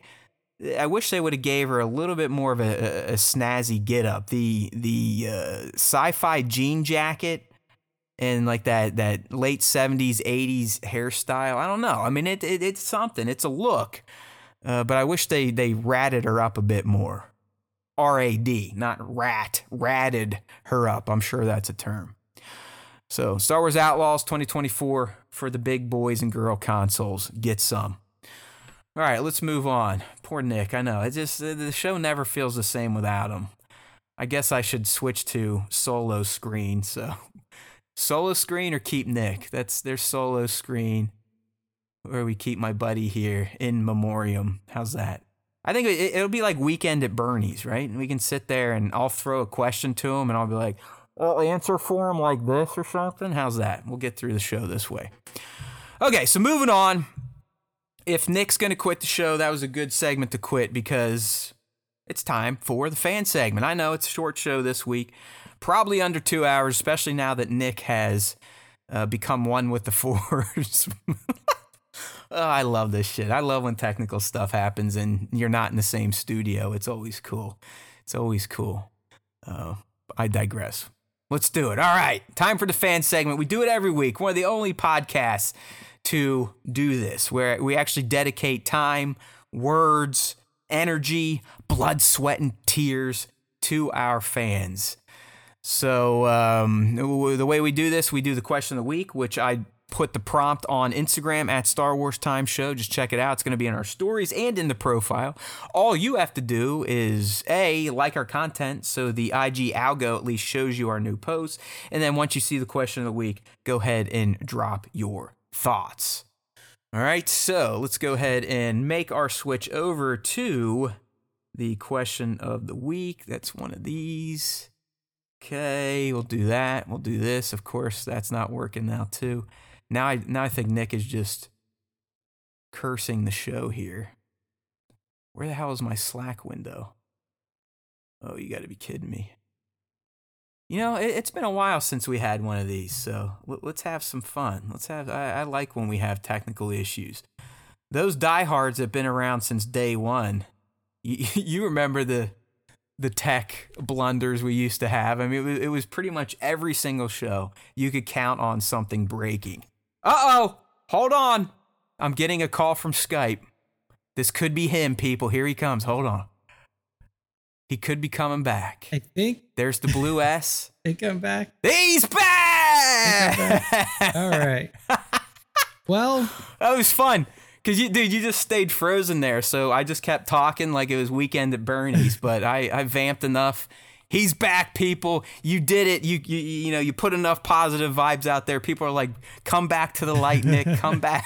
It was uh so spectrum is the only internet provider in our neighborhood right now. So uh you know yeah. maybe it's spectrum. You know it, you know it's funny dude. Um in in my neighborhood spectrum always stays up Breezeline always goes down, and I'm on Breezeline, so you just you never know. Crazy. You never know how your monopoly is going to work last with the time ISP. I had, uh, or my my last internet at the last house was AT and T, and we never really had a problem with. It. But uh, that was great. So, uh, anyways, I, I, I kind of just put my final thought on Outlaws. I don't know if you have a, a final statement, I mean, but we're about to get into fan final, segment here. Final thoughts on Outlaws. Uh, I'm super excited. I am uh, I'm looking forward to it because, like we said this whole time, like it's the first foray that Star Wars is taking into like a truly open world game where, you know, everything is at your disposal. Like everything that you want to do, all the places that you want to see, obviously within certain limits, is available to you. So I'm really excited to see where it goes. And I think it's in the hands of a studio that has like really put out content and other games that fit this same bill in a in a positive way. So I'm I'm excited for both. Uh, you know what is possible. You, you said these, these they're the division people. The division, yeah, the division one and two, which is like if you've ever played those games before, like I said initially, like that's really the first. Like the division is really like the first console, like truly open world multiplayer console game that had released in that era. Um, I mean, there, you know, you could. Did it, Nick? Did it have like a, a, a focused single player campaign, or was it all the open multi type of stuff? I think that the Division One was was almost solely focused on like the open world multiplayer aspect of things, whereas the Division Two, I think, did have a story campaign to it. And, and I think, I mean, just based on the synopsis and, and what we've seen, it's it sounds like Outlaws is definitely story focused, but set in an open world. I mean, Kay, it sounds like she's going to be given an opportunity to change her scoundrel life, like a eh, the biggest heist ever in the Outer Rim. She's essentially going to be presented that opportunity by that guy in the trailer that. Let's let's not you know beat around the bush. I mean, he looked just like Kyle fucking Katarn. I, I, right, dude? I mean, he's wearing the fucking beige shirt with the with the leather shoulder patches. When I saw, it, I was like, "Is that fucking Katarn?" But it's it's it's clearly not. I, I just like, man, they They- they took some license there, dude. I mean, They're they're definitely right? I mean, am I wrong? I mean, it's like dead on Kyle They- Katarn. they definitely threw at some- least the way he looks in in Swago. I mean, Yeah. it, it- it's dead on. they threw some fan service out there for sure. Um, but yeah, no, I mean, I, I'm excited for it. So I, I, uh, I can't wait to see more from the gameplay. I can't wait to see like what I really want to see is like planetary selection. Like how many planets can we go to? Yeah, Uh, and, and they said it's new, and and uh, and uh, based on the gameplay, dude, it seems everything's seamless. Like I, I saw a a section where she's kind of in a bar playing cards, and she gets caught, and it's like warning, warning, warning. She runs out of the bar, jumps into her fucking ship, takes off, no loads, right into space, starts like shooting at ships that are coming after. So it seems everything's like fucking real time. There's no oh, I got to go to the you know, the hollow map to pick it and then it flies me there. It's like, all right, if you want to fucking fly to Tatooine, it, it almost looks like you can just take off and go. So, Like uh, kind of like the, the OG Battlefront 2, right? Like not not Battlefront 2, but Battlefront 2. Yeah. You know what I mean? Yeah. Where you could be fighting on the ground, then it's like, oh fuck, I'm gonna Yeah, go like, take okay, off yeah. and, and land on a ship. Yeah. Go So- on the ship, kill everybody on the ship, hop on the sh- hop on your starfighter, go back down to the to the planet again. So yeah, Yeah, man. it- I mean, like great. I, I'm I'm super excited for it. I think there's a lot of possibilities. Although at this point in time, now I want a Star Wars game that's like Diablo 4. an, an Yeah, an just action RPG. hack and yeah. slash. Yeah, hack and slash action RPG. Hey, Click, the click, click, thing click, is click, with the click, Star power, Wars click, click, click, license, power, man, Power, power. is like the Star Wars license allows for so many different game types to be made.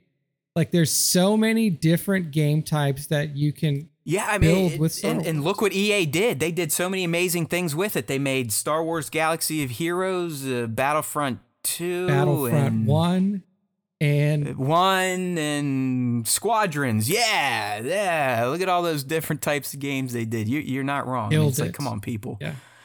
uh, but it, it sounds like Massive kind of took that challenge and, and ran with it, at least on paper. I, I mean, this sounds as, as fresh as we've ever gotten in, in, in the form of a Star Wars video game. Good shit. Yes, be mad. Uh, we all need fast travel, but it is cool that you can just take off and, and go into space. Maybe there like in open world games there usually are fast travel points. So I imagine hope that so. I some so. like s- like probably like planetary like little save points or checkpoints Dude. I hate to go back to Diablo, but I I was playing with a higher level dude who obviously had more waypoints unlocked than me.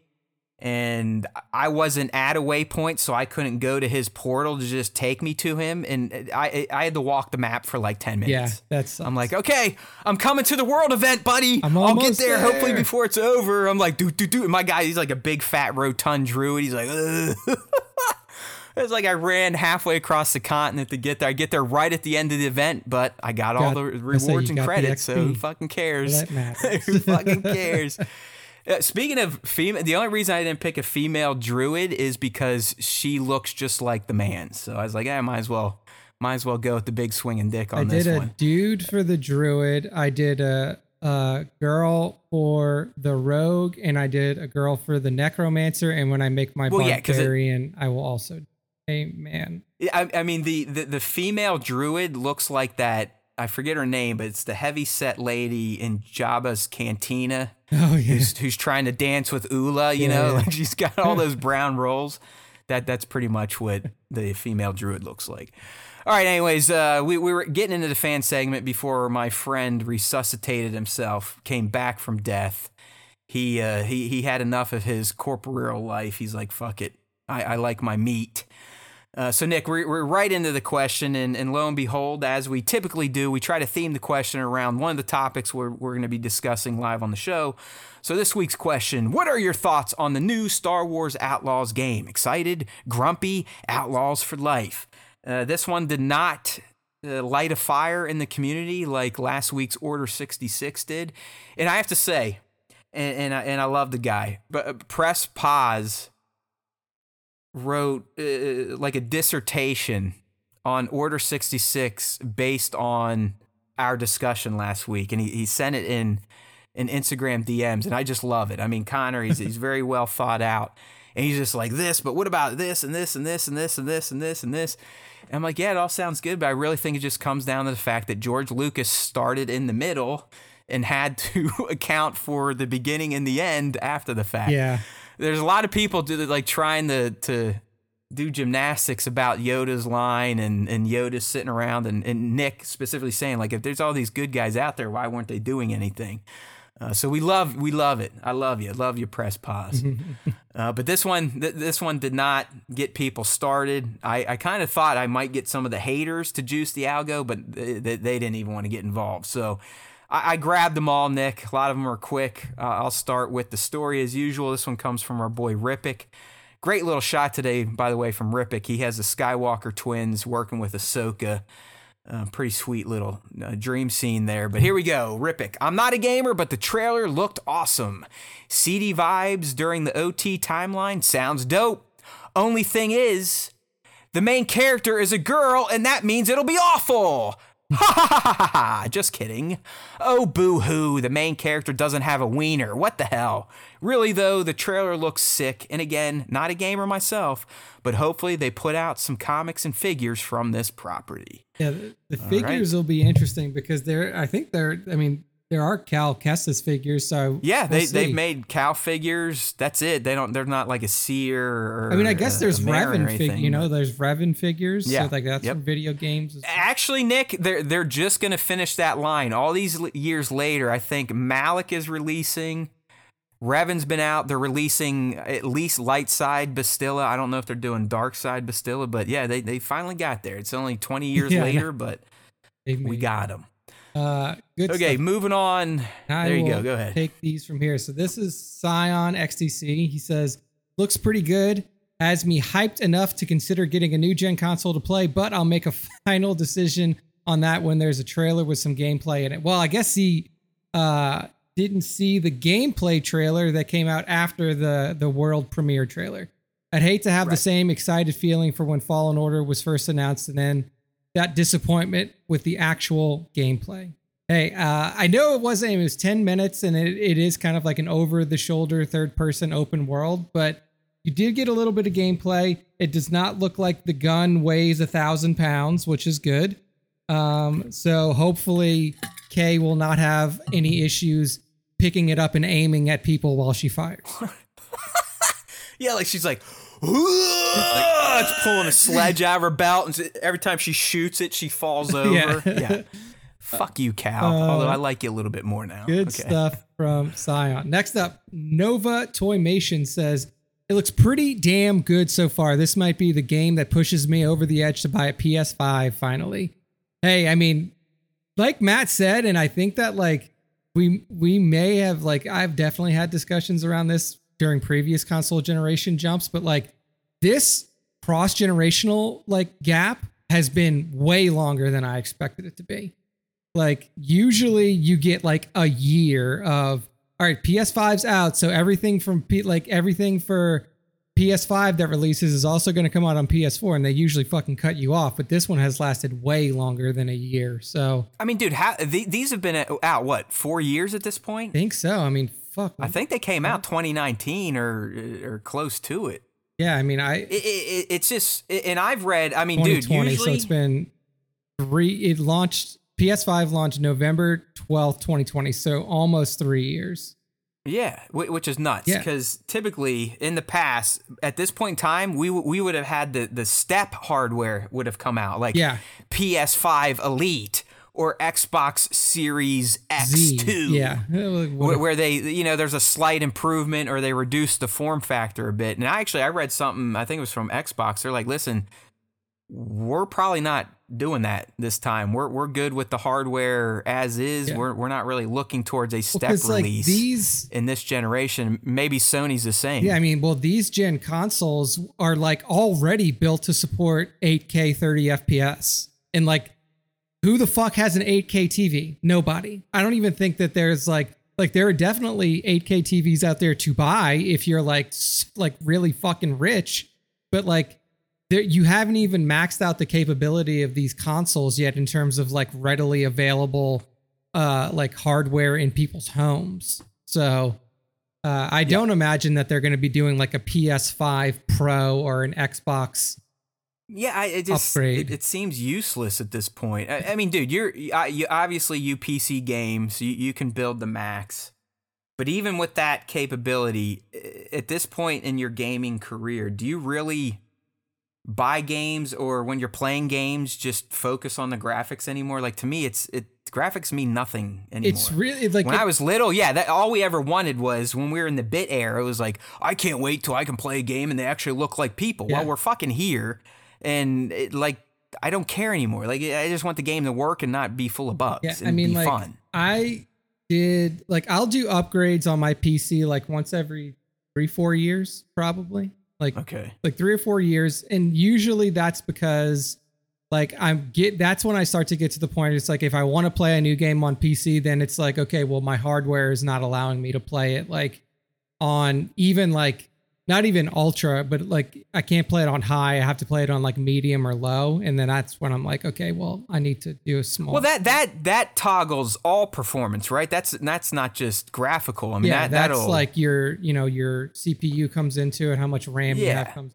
yeah. See, I'm I, I- I guess my point is, as long as a game is performing Yeah, well, I'm not so concerned about visuals. Like I'm not look like, oh my god, this is the best. And it's weird because, like I said, as as a you know a gamer at the dawn of home gaming, that's all you ever dreamed of. Is man, I can't wait till this looks better than fucking pixel art. yeah. Now it's and like we've been beyond that for years now. Now I just like I just want it to be a fun experience. Yeah, it's is like- really all I. I don't it's give like a fuck okay what it looks like. can i see every chin hair no okay like yeah, it's like it's like that's what it's getting Look, to there's a ray of light. There's a ray of light right there. Yeah. It's like I don't fucking like, care, man. I- like, like- this ray tracing and this and that. I don't fucking give a shit. it, it gets wild I really don't. but yeah i mean it's All right. you sh- if you if you do play video games i think it's it's time now for you to upgrade to ps5 or xbox series Yeah. Consoles for life, man. No one needs to think. no one needs to install patches or drivers. Just stick to download it and go. That's why I like consoles. Almost zero thought. Uh johnny osage und- uh johnny osage av for those of you out there who need to know his full tag. Uh good friend of the show was on the show. Says it looks great. Makes me want to retire the old 2600 and get a new console. For those of you out there who don't know what a 2600 is atari 2600 old old old school.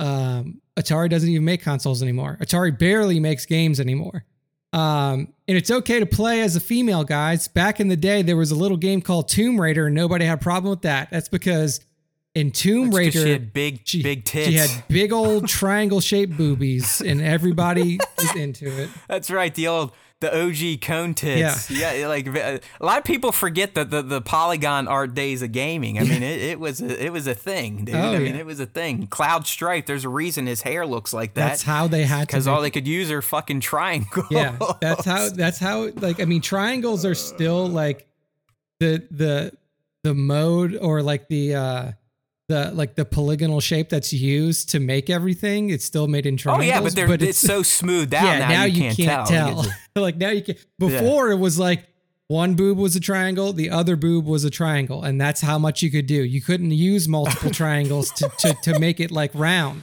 you couldn't make a Miss face round every face was squarish so tent tits. oh gosh oh boy. the good stuff there from. Johnny Osage. Uh, next up, Tones one one three eight. We love Tones. Uh, he says totally hyped for this. I, like when he uses emojis. I can't wait. Oh yeah, at the bottom. I'm not. I don't even know how I'm gonna say this. He says totally hyped for this. Not sure it's total open world like GTA.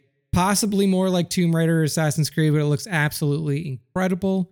As for the fan dumb D-U-M-B crying about it being a female character, fuck off. Bet you played Tomb Raider didn't cry like a Oh, bitch. A lot of people bringing up the Tomb Raider. I mean, they are right. Tomb Raider was like the OG like female hero like heroine in gaming. Like that was Laura Croft. Um, just give up on Star Wars, you moany twisty fucks. It's Star Wars. It's new content. You haven't played it yet, but you're bawling like a baby. Go into a dark cupboard and have an angry wank. Then reassess your life Ah, I love wanking. then go find a fran- a new franchise to cry over dicks and then he gives you the middle finger emoji he gives you the fist emoji and then three squirts of water emoji boom I, I, yeah, is that like jerking off or something? maybe I don't know. I like crying it. tears there we go um. Ah, I love it. I Uh, love it. nice nice nice good shit from tone Humans yelling at other humans is sometimes the most fun thing ever, So- especially when it's not you being yelled at or yelling. exactly. Oh man, uh. Lorect Historical Legion says, or lurked L E R C T. Oh, that's right. So uh, hold on, Nick. Samus, literally, she's the OG. I mean, Oh, Sam, way oh, back yeah, in ba- the eighties. Well, I will say that like people didn't know Samus was a woman until the third game, right? Like, it, Well, yeah. The, these days, like if that happened, these idiots Oh, they they, they get their phone, they take their Nintendo outside, and they'd light it on yeah, fire. they would- they would- I'm never. Nintendo's gone woke. Metroid's gone woke. I never bought this again. yeah. So yes, good call though. Samus was the OG. Uh, good but anyway, lurked Historical Legion says, excited. I enjoy non-force centric Star Wars as much as I do with force wielders. It's all about balance. All Good right. stuff. All right. And then uh, your good buddy EKU Rory Oh, says there he is. Yeah, only if it has Jar Jar. Uh, I'm pretty sure Rory that at this point Jar Jar is dead, so he would have to be he's, a. he's, he's dead or turning tricks Yeah. on the streets of Mos Eisley. so we'll see. Maybe you can you'll pass him uh, one day when you're just strolling down the street as like a, a peddler. Uh, but yeah, Oh man, that's always fun. I, I really, I one of these days, I just want to do the question a week for two hours straight. I just, I wish we could get more responses. Like to me, I, I think a fun show. I, I don't think you would like it, but it would be to just read shitty Star Wars comments for like 30 minutes on on other you know people's posts. Yeah. I think that'd be fun. Kind of like you know the, the Kim on them used to do angry tweets where you just read shit out and kind of have a laugh. that could be fun. Okay, That could well, be fun. I have seen yeah. stuff like that. It's like the person, like it would almost be like if we can get a guest on. Like if we were, if like if we did it with Nick Gillard, it's like, okay, Nick, what we want to have you do now is read all of the shitty things that people said about the combat. exactly. In, the right. prequel trilogy. Yeah, how, how bad you suck at whatever. He'd probably find. Remember, I had to self admit to him that I was one of those assholes live during the interview. Yeah. But I was like, "All right, Mister Gillard, you you've you've corrected my stupid." and then when thinking. he like actually explained it, like when he like stood up and like broke down the fluidity Yeah, of movement he- in it, dude, you're he- like, okay, well, I can't fucking offense. He's like- argue with it now. like, Yeah, that was the best, dude. You got if you're new here, we we uh, interviewed Nick Gillard, the, the the stunt coordinator for the prequels. Shit, probably two years ago, three years ago at this point, and he was a peach. He's fantastic. He loved us, so he opened up. We got some great stuff out of him. That other sites have covered since then have gotten massive followings and views. But hey, we were the first. He kicks ass. He really did. he put me in my place. I was like, you know, the he's like, oh yeah, really, yeah, blah, blah, blah. that's why I did it. You, it's like, yeah, you're right. Okay, I'll shut like, the okay, fuck up. you are an expert and I am not. Yeah. So I, Yeah, yeah, I yeah, cede yeah, your point. Um, but no, Yeah. I mean, it, it is fun to do shit like that and like just kind of. I mean, like we we typically poke fun at people for their opinions on this show whenever like stuff like that comes up, especially this time with Star Wars theory because he's a weird incel guy. But like, um, yeah, I mean, like it's always, and I'm sure people do it with us too. I'm sure if people like listen to us and they don't agree with us, they make fun of us for it. And you should. You should always make fun of Well, people hey, for that- their opinions. That's the benefit of having zero audience. No one hears it anyways. I could sit here and say whatever I want. Nobody's no gonna one's gonna know. know, but like, but about a hundred people. Yeah. So uh, anyway, Uh. thank you all for for participating in this week's question of the week. Uh, obviously, not a ton of Star Wars going on now, but it's good to see that some people out there are excited for Outlaws, even though there's a lady at the helm. How could she even fly a ship? Everybody knows that women can't drive, right? Boom. Right. Uh, There you go. so Ho! She should be in the kitchen making blue milk. Ho! All right. So now we're moving on into the top five Star Wars Top fan five. artist features of the week. Uh, if you want to get involved in this little segment here, make sure to tag us Yikes. at Star Wars Time Show on Instagram if you post any Star Wars art. Uh, and then add the hashtag Star Wars Time Show on your little uh, post as well, because that hashtag usage is creeping up. Uh, so Um. Oh yeah. Real quick note on the hashtags. If anyone's noticed, Instagram has changed that again. If you follow or search a hashtag now, and then, all you can see are top posts or recent top posts. Okay. Recent is gone. So we still want you using the hashtag, but literally at this point, if you don't do ad tag Star Wars Time Show, we're probably not going to see it. Yeah. Instagram, they're doing their damnedest to destroy hashtags in general. Yeah, they're everybody's doing the best that they can to destroy organic reach or any way for you to build organic presence. yeah. Uh, so yeah, they're it's pay to play now, baby. I I just can't wait to yeah, I can't wait to Instagram is now like, oh, by the way, everyone needs to pay API fees now. Doesn't matter. And then bye bye top five because I ain't paying shit. Yeah, we're- you, we're you should see how much pay. how much tech I've peeled out of my life because of these new. Hey, let's start charging you programs. Like, all right, okay, I just fun won't that. use See it ya. then. Goodbye. Yeah, it's like, oh, oh no, I, I'm not gonna stare at fucking aggregated Twitter now. I mean, I'm gonna get my life back. In fact, shit, it's gonna be healthy for me that Hootsuite's gone. All right. Uh, well, All right, dude, let, let, us talk about some of this art. We're gonna kick this week off with at dark scythe underscore twenty five on Instagram. And I gotta tell you right off the bat, I was scrolling through the feed and I was like, "Oh look, here's a good Sir Dork one, making the top five. and I oh, opened this Oh, up and I was like, "This is Sir not Dork's Sir in the room. Dork. This is Dark Scythe."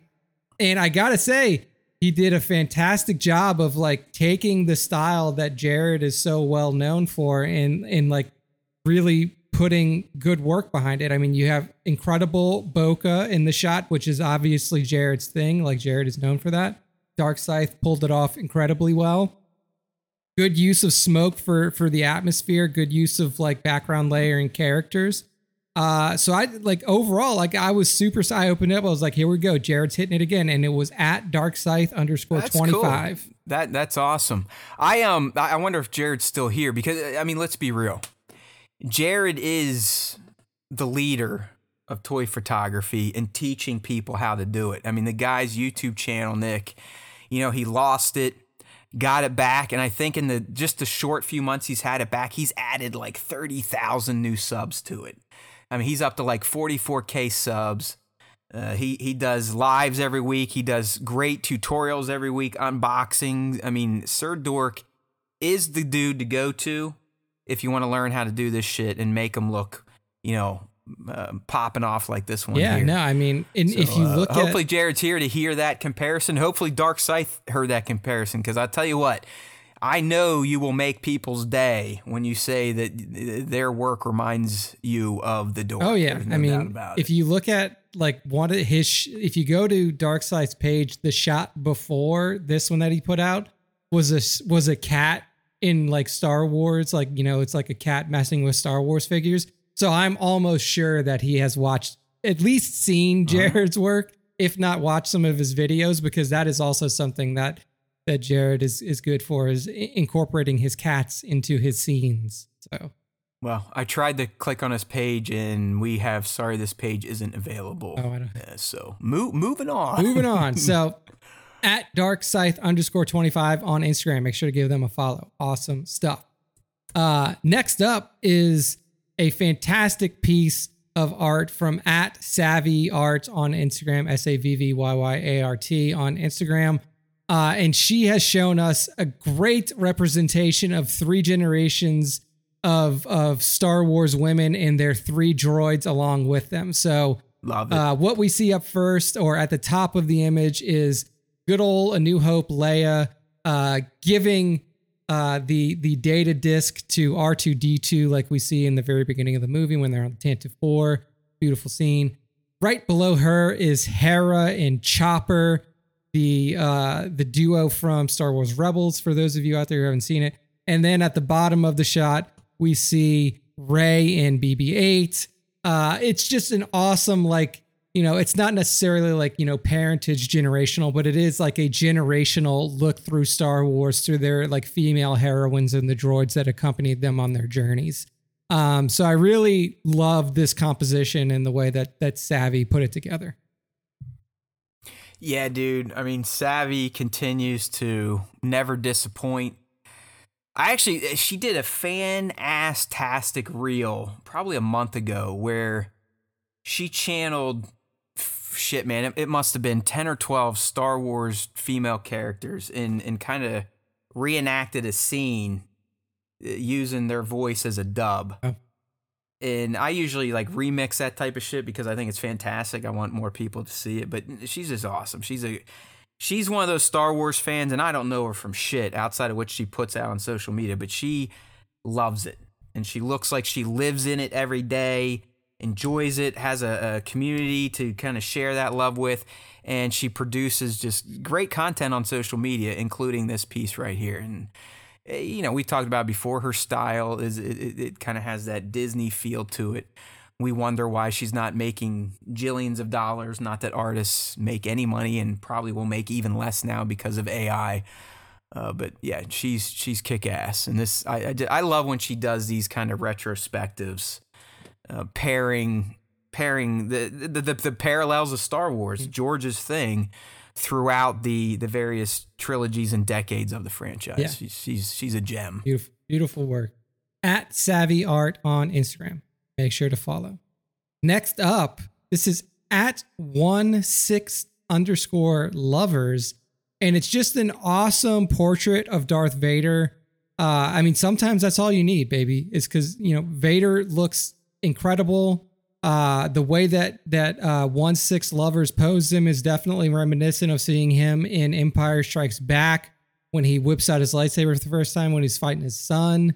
Um, and I just think that like the the background dio that he I don't know if that's a dio or if this is just like straight Oh, it's, it's it's it's digi. Yeah. It's definitely digi. Um, but he just did a great job capturing the visage of of Darth Vader a la ESB, especially in if you scroll through this post, like that last post where he's got that fist up when he's talking to Luke uh, on on like the bridge uh, over the, the Yeah. chasm. I mean, like he just really like channels ESB just- Vader perfectly in this. Yeah, I mean, series. the, I, I'm on that shot and I'm just staring at it and like, I love this character. Like, I just, I fucking love this guy because of that. Look at him. How could you not love this guy? Yeah, he's he's fucking crazy and he's a psycho. But Darth Vader, hot damn, what a pimp. What a pimp. I mean, the, the, the coolest looking character in all of cinema to this day. Fucking fantastic. That helmet, the face mask. I mean, what, what One Six Lovers is doing here, my friends, is, is showing you how amazing these hot toys truly look. Especially if you throw some light on them, pose them a bit. I mean, it, it really does look like we're, we're, we're working with movie you know props here it's just it's amazing i love this character love the shots love this figure one of my favorite figures in the collection Oh, yeah. beautiful stuff. My cat just brought me a kill, Ellie. She just brought me a kill. no shit Yeah, she does. Like we Wait, have you get little toys. what'd she get Uh, so this is what she brought me. Oh okay I, I thought you like you, you guys have fucking No. rats or something No, already. like she she has like a bunch of little toys. She brought me this. oh yeah no it- my my cats do too i wish he brought in my boy cat he's i think he's celebrating pride this month but he has uh, Charlie has this headband that has uh, rainbow uh, colored feathers on Yeah. it. You know how cats are with feathers, Uh-huh, right? Yep. So he goes in a room, and that just like yours did, that he will he will prance his little happy ass down here and drop it and just be like, Yeah. "Hello, look what I did! Aren't I awesome? Come pet me!" Every You know? time she does it too, she'll like I can hear her in the house because she'll do that like oh yeah, right. she, She's like- like, "Look what I did, motherfucker!" yeah. She like walks up to me and she drops it right by me. I'm like, thank you, Ellie. Well done. I love cats, man. I fucking love that. I mean, I just, she really is. She's like, human, you've had enough. Recognize me. Yes. I've just brought you food. Please touch me. I mean, that's all she's doing. It's fantastic. All right. We're going, little lady. We're going. All right. We're Who's almost next? done. We're at number four in the top five here, and this one goes to at KT underscore collected. So we just had Vader, and now we get Vader's grandson, Kylo Ren. Uh, say what you will about the the uh, sequel trilogy. I still think that Kylo Ren is one a cool looking character, and two just a cool character in general. And this one kind of captures that that same visage uh, that we saw with Vader, except it's with Kylo in his full TFA get up gear. He's got the hood. He's got the uh, the the unstable lightsaber whipped out behind him, and you can see. Uh, I think that this is a digirama actually placing him within episode nine, the the hussed out Yep. shell of the old You, Death fucking, Star. you nailed it, dude. Look, Nick's becoming a pro breaking down toy photography. That is 100% correct. and yeah, Hey, you know, I'm just looking at this again. I'm like, I wish Kylo just stayed in this get up. I mean, I know that. Uh, apparently, the story behind the the big costume change after TFA is Rian Johnson's like, "Yo, the driver's a great actor. I don't want to have him fucking locked in a helmet the the whole movie." So that's why you, you kind of have the smashing of the helmet, and then JJ's like, "Well, that was my helmet. Yeah. It's coming back." And TROS. But I, I still contend, Nick, that, that Kylo Ren was at his best, his most Vader like in TFA with the with the raggedy, you know, cloth get up and, and the hood over the helmet look. I agree. That, that's where he he looked his best. I agree. I agree 100%. And hey, he looks badass here. And at KT underscore collected did a great job of capturing some. a badass And, and, Star Wars. dude, that's that's just a Black Series figure. Like that's not a hot toy. That's just that's one of the little six inchers. So Killer. great great close up of a tiny figure. Good shit. At KT underscore collected. Give him a follow. And then last up in this week's top five, it's a crossover shot. It's a crossover shot from one of our, our favorite fans, somebody that you brought up last week as somebody who's really been stepping their game up. And you can see Uh-huh, it here. This uh-huh. is at Action Figure Snaps on the Instagram. And what we see is our good friend You know, Nick, we, we said all that nice stuff and still didn't get any new shirts. So You're don't know. extorting this guy at this point. You're just shaming him publicly. Adrian, you don't have to do any of that. uh, also, if you do, my address has changed.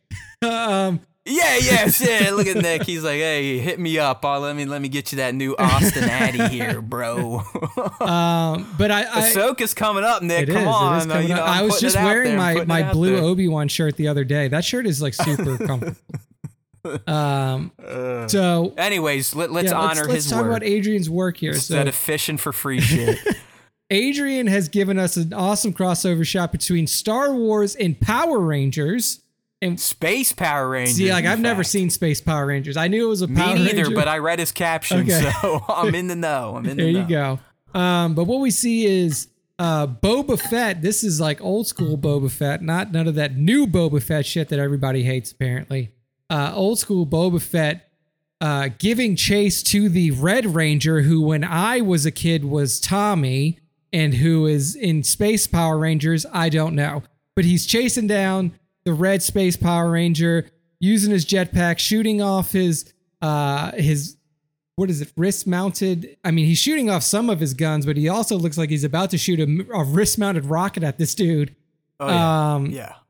He's not messing yeah, around. not I mean, messing he- around. He, Uh, he didn't bring a sword to a gunfight. He's got flamethrowers, Oh, yeah. bazookas, rockets. You he's got it. everything it's just an awesome action shot here from action figure snaps like the the sand particles kicking up from the laser bolt uh, impacts on the ground are great. The All posing, practical. I saw him blown with a straw. I've- I've seen it. good Checked shit. it out. Uh, the posing of the Red Power Ranger is great. The posing of Boba Fett's great. I mean, honestly, all around, just a top notch shot from Yeah, see, action figure. I, I told you. I mean, he's he's like leaps and bounds beyond where he started, which just goes to show the ten thousand hours thing is no bullshit.